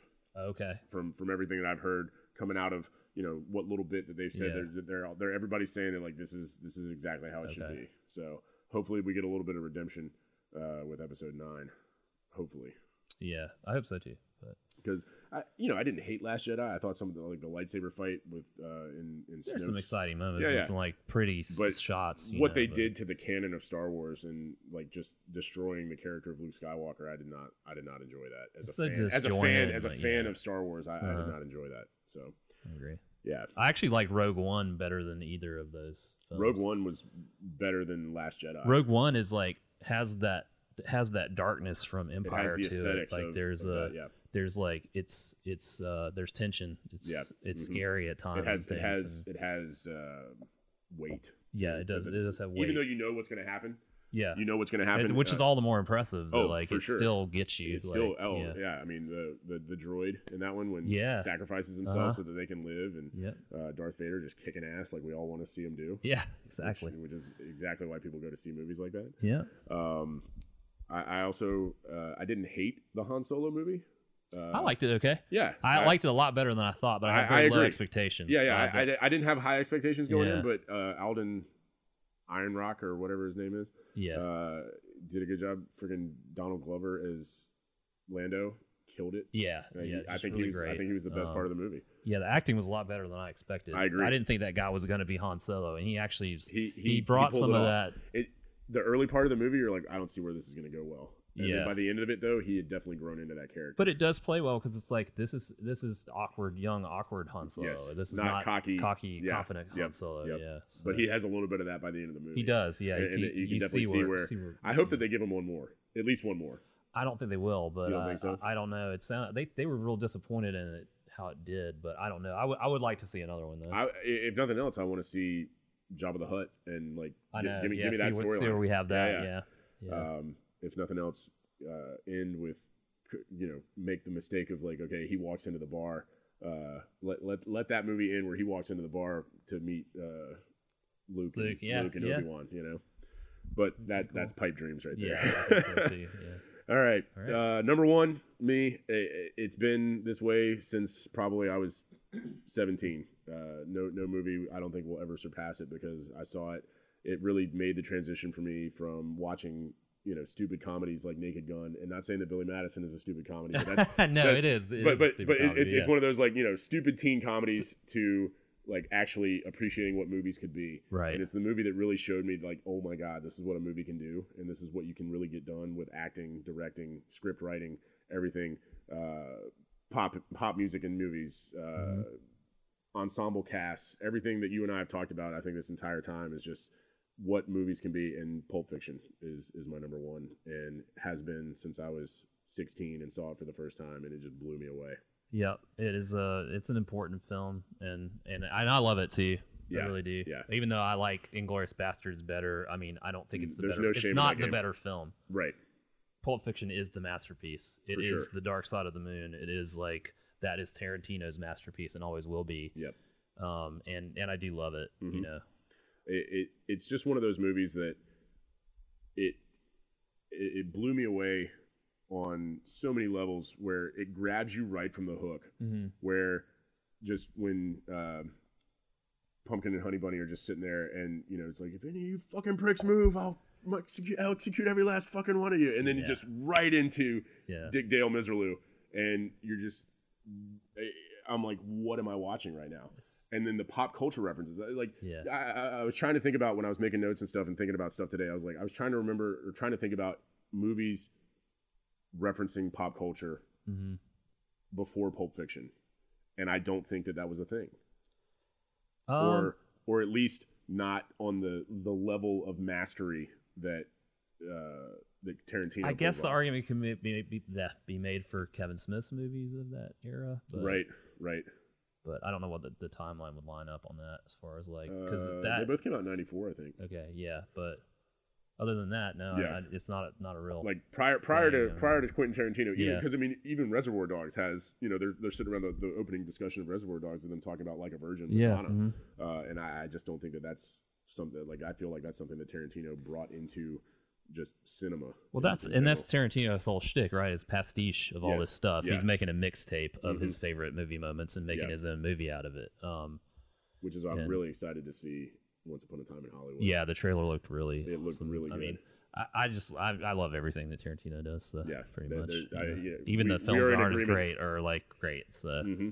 Yeah, Um, like like we said about Scorsese, bad bad Scorsese, bad. Tarantino is going to be better than most of the stuff that's going to come out uh, because they, they they really are, and I feel like that's something that when I and and, and what I really want to get out with this podcast is just uh, you know, being able to talk about what I think are really cool movies and moments in movies and, Mm-hmm. and, and things to, to explain or just to share my passion about that kind of stuff. Uh, much like Tarantino makes a movie about it, I want to talk about it and, and share those ideas. And hopefully you guys have some of the same things too. And then you, you're like, oh yeah, man, I think that's a really cool moment. And, um, and, and that's, I feel like Tarantino is a, uh, he makes movies for movie lovers He does. Yeah. and because he himself is a movie Mm-hmm. lover and and that's what i've tried to do with what i buy and what i do and what i watch with movies is i try to get a little bit of everything uh, I, I would never say no to a movie uh, yeah. unless it's beaches but, but that No love for Bette yeah, no, huh? no love for beaches but Yeah. uh, you know no no real love for Bette Midler but uh, Yeah. Hocus Pocus is okay but Oh, you know, yeah. other than that we're we're, we're not Careful. Yeah. Um, the yeah, Pulp Fiction and it's, Pulp Fiction is one of those films. If it's on TV, I'm gonna watch it. Oh, Like, yeah. you know, it's Yeah, it's on that list. We'll we'll make a full list of those one day. But um, the only thing that like holds me back on Pulp Fiction, I've said this before. I know we're gonna talk about times, it we're gonna talk about it is I think Bruce Willis's plot line is just uninteresting and not. It Okay. just kills it for me. It I want to know like, why. I want to know why from your perspective. I and then I'm don't gonna- like I'm his gonna- character. I don't. I, I get bored whenever he's on the screen. Mm-hmm. I want to see you know Jules and uh and Vincent again. Right. Um, I want to see Uma Thurman. Like anytime he's on the screen, and I hate his girlfriend is so annoying. And I know she's supposed to be annoying, but Right. she is annoying. She just kills it for me. And I just I, I don't know. I don't think his performance is great. I think he just like tries too hard, and Okay. I don't know. It just does it. It just it just it just is like a speed bump to the movie for the movie to See, to I me. feel like the rest of the movie doesn't play without that scene though, or without that segment. well, of course, yeah, because it's all intertwined. But right. But with Bruce Willis's character, just from the introduction of, um, with you know Christopher Walken having probably one of the greatest single moments in cinema watch, history. yeah, You look, you look at like Christopher Walken, and then you know you look at like True Romance, Yeah. and has another great like Uh-huh. he had a great little run there. yeah, Um, but uh, you know, Christopher Walken with the introduction, and then instantly you go to uh, Bruce Willis's character waking up, you know, getting ready to fight, Mm-hmm. and and just seeing that and having that kind of that that break, and then everything's tied to the watch. yeah, Like all of his actions are tied to this one thing, and I think that that the watch, yeah. I think that you know that that's connected to it, it, it is the MacGuffin without being a MacGuffin, right, yeah, and like the br- the briefcase is the MacGuffin. yeah. That- right, that's yeah, that's yeah, that's what's driving the plot forward. But uh, you know, all the actions in Bruce Willis's segment have to deal with his watch, and the setup is so perfect with the story, and you get the full weight of why that watch is so important. Whereas if you're like just watching and have no idea what this watch is, you're like, "Wh- why are you going? Why are you risking your life for that? Uh, and then I feel the character Fabienne, which is his girlfriend,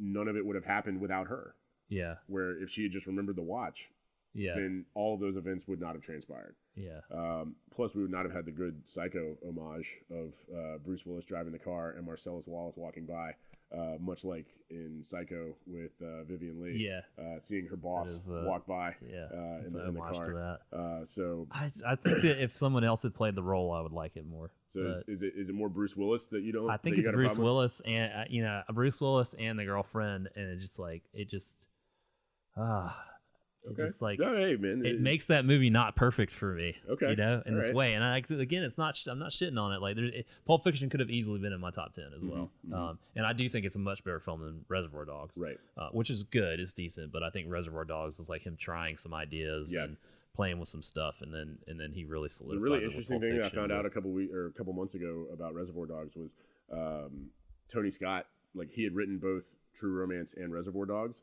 Tony Scott and chose Tony to Scott. do. Tony Scott was like, or he he had gone to the studio and they're like, well, you can't do both. And so Tony Scott had come to him and was like, I want to do, uh, I want to do one of these movies. Yeah. And he let him pick, and Tony Scott picked True Romance. True Romance. And then Tarantino did Reservoir which is a great movie too. Oh, like True Romance that's one great. that was on my pile of shame for a long time ago, and I probably watched it like two years ago for Yeah, the first time, yeah. and it was it's really great. It's a great Um, movie, and uh, and, and you it's, it's got Tarantino all over it. Yeah, wrote it- it does, He wrote yeah, it, but it does, Uh, it doesn't have that same style of his direction. Yeah, But Tony Scott does a good job of executing that script, Mm-hmm. and uh, I love True Romance. It's a great movie. Christian Slater kills it. Uh, Patricia Arquette, Oh, probably she's great Never better. yeah. never better. Smoke show. Mm. Uh, I'm not a blonde guy, but man, she's she's, She's awesome she's in that. Great in that movie. Uh, Gary Oldman's great in that. oh yeah, his for, for all role. of like what, five minutes. Yeah. five minutes. He plays like the Rastafarian Yeah, uh-huh. white guy, Yep. and Brad Pitt on the couch. Yeah. and Val Kilmer is Elvis that Yeah. nobody knows about. Yeah. Um, but yeah, no, I you know the, the the Bruce Willis segment aside, uh, I really enjoy it, and if nothing else, to see him go through the pawn shop and like pick the samurai sword and like Yeah. you you you see his wheels turning without actually hearing him think, or there's no exposition, there's no narration about it. It's just like him looking at the different things, he, it's like, how am I going to kill these fuckers? Yeah. You know, and uh, and then friggin' Ving Rhames just one of the best. We're gonna get some Yeah. just oh He's yeah. oh so good. He's great in that role. Um, Yep. Marcellus. What does Marcellus Wallace look like? Does he look like a bitch? What? What an iconic scene that is too. The, Oh, the- yeah. the, you know when they're when they're interrogating the guy, um, the whatever his character's name Frank is. the- Whaley is the is the actor. Yeah, he we went on to be in um, uh, Luke Cage on Netflix. Recently. He was. He was also uh, in a great or not great movie, but uh, he was in Career Opportunities. With, Okay. uh, I think he made that before, but man, Jennifer Connelly in that movie. Yeah, Look out. right. Uh, but Dan, just Samuel L. Jackson's you know monologue Mhm. is like in that scene where they're interrogating him. They're you know trying to get get the briefcase. Look at it's the like big brain. He calls he calls Yeah. Frank Whaley's character like four, fr- like three different names, like Yeah. Brent, Brad. yeah, uh, calls him calls him a whole bunch of different names, and then the I love good. that John Travolta is almost a non-essential character to that scene. yeah, Where here's John Travolta, he's John Travolta, uh-huh. and but it had and, and you know you talk about Tarantino and his renaissance for actors and stuff like that. Uh, and and John Travolta is just a secondary character, but I think has such a great scene in the heroin scene. Oh, with, yeah, with, I mean, like yeah. he- like he's secondary to that scene, but has his own moment in the sun with uh, Uma Thurman Yeah, and the dancing and agreed, everything. Uh, and then, uh, man, that that heroin scene just every time. talk about stakes. Yeah, Yeah. what happened to Eric Stoltz, man? Come yeah, on, yeah, I know. that guy. He was poised for greatness, and then he was. he fucked up Back to the Future, and Michael J. Fox was born. Yeah, that's true. That's true. All right, All so right. Pulp Fiction definitely number one. Uh, I, I would be hard pressed to ever have a movie that would have that kind of impact on me again. Yeah, it's a Uh, great. That's a great, It- great it's- number it- one. it- it- you know, and and people can be like, oh yeah, whatever, but you know, it, it, it speaks a lot to me, and I really enjoy it. So it's an entertaining film, and I think that's that's a big part of my list for films that were entertaining to me Yep, that like yep. are really interesting. And uh, so my number one is not nearly as well known as uh, your number one, but uh, my number one is a film called Basquiat, which uh, was made in 1996 by uh, a painter uh, Julian Schnabel. okay, Did it? He also went on to direct uh, the Diving Bell and the Butterfly. oh yeah, Is that okay. the name of that movie?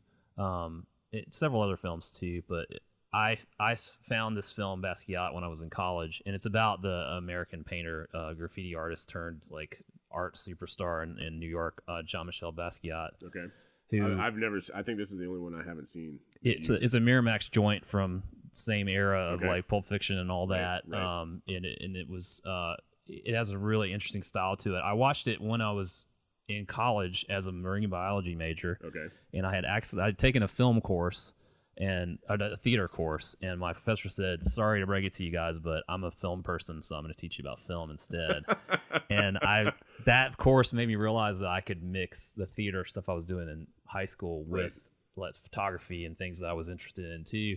And so I started watching a bunch of movies. And I'll just go to Blockbuster and, and go. They had like an art section, Okay. like which was little indie movies that Right. w- wouldn't see mainstream, you know, Yeah. releases. And Basquiat was one of those films, and I took it home. And I, I not. This was before like the resurgence of Basquiat. Like Basquiat now is like mentioned in all these hip hop songs, and Right. like his artwork is on T-shirts and shoes and all. And he's he's a hot commodity now. But back then he wasn't as well known. It was kind of after his '80s popularity had waned. and did he die or was it suicide? He died. He uh, overdosed on heroin. Okay. Uh, it's All like this tragic tale of this guy's rise, meteoric rise Right, to power. right.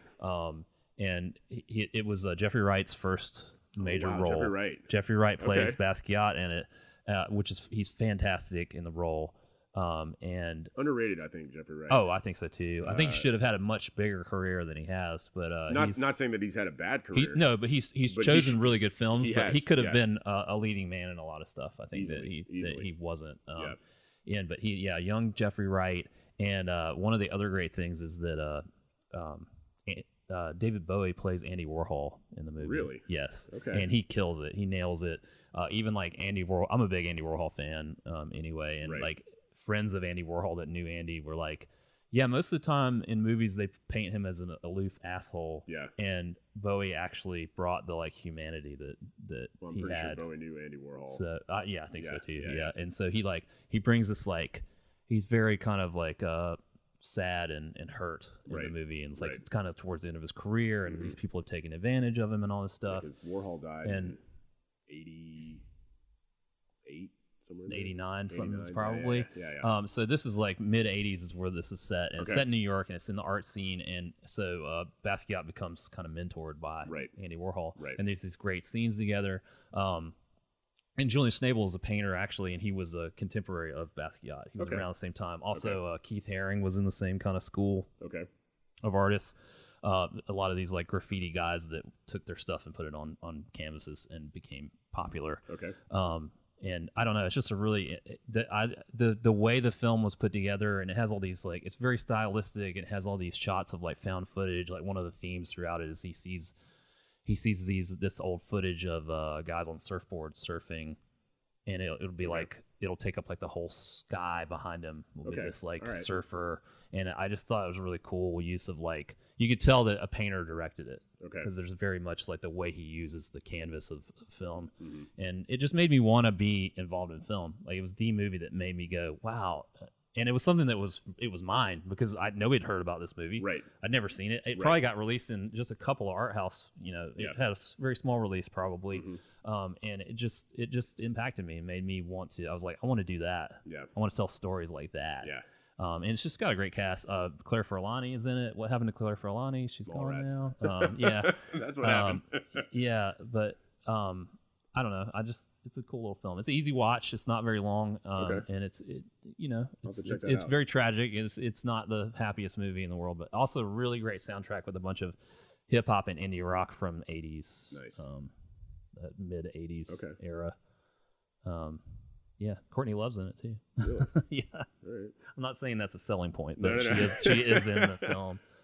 Um, Dennis Hopper's in it too. Dennis Hopper Dennis plays uh he plays uh an art Wilmington, Wilmington uh, establishment, Dennis Hopper. Um, right? Yeah, Yeah, yeah. I don't think we mentioned I, we're in Wilmington, Yeah, we're in Uh, Wilmington, North, North Carolina, Carolina. and and Hollywood East. yes, we've uh, we had known for our film film productions here.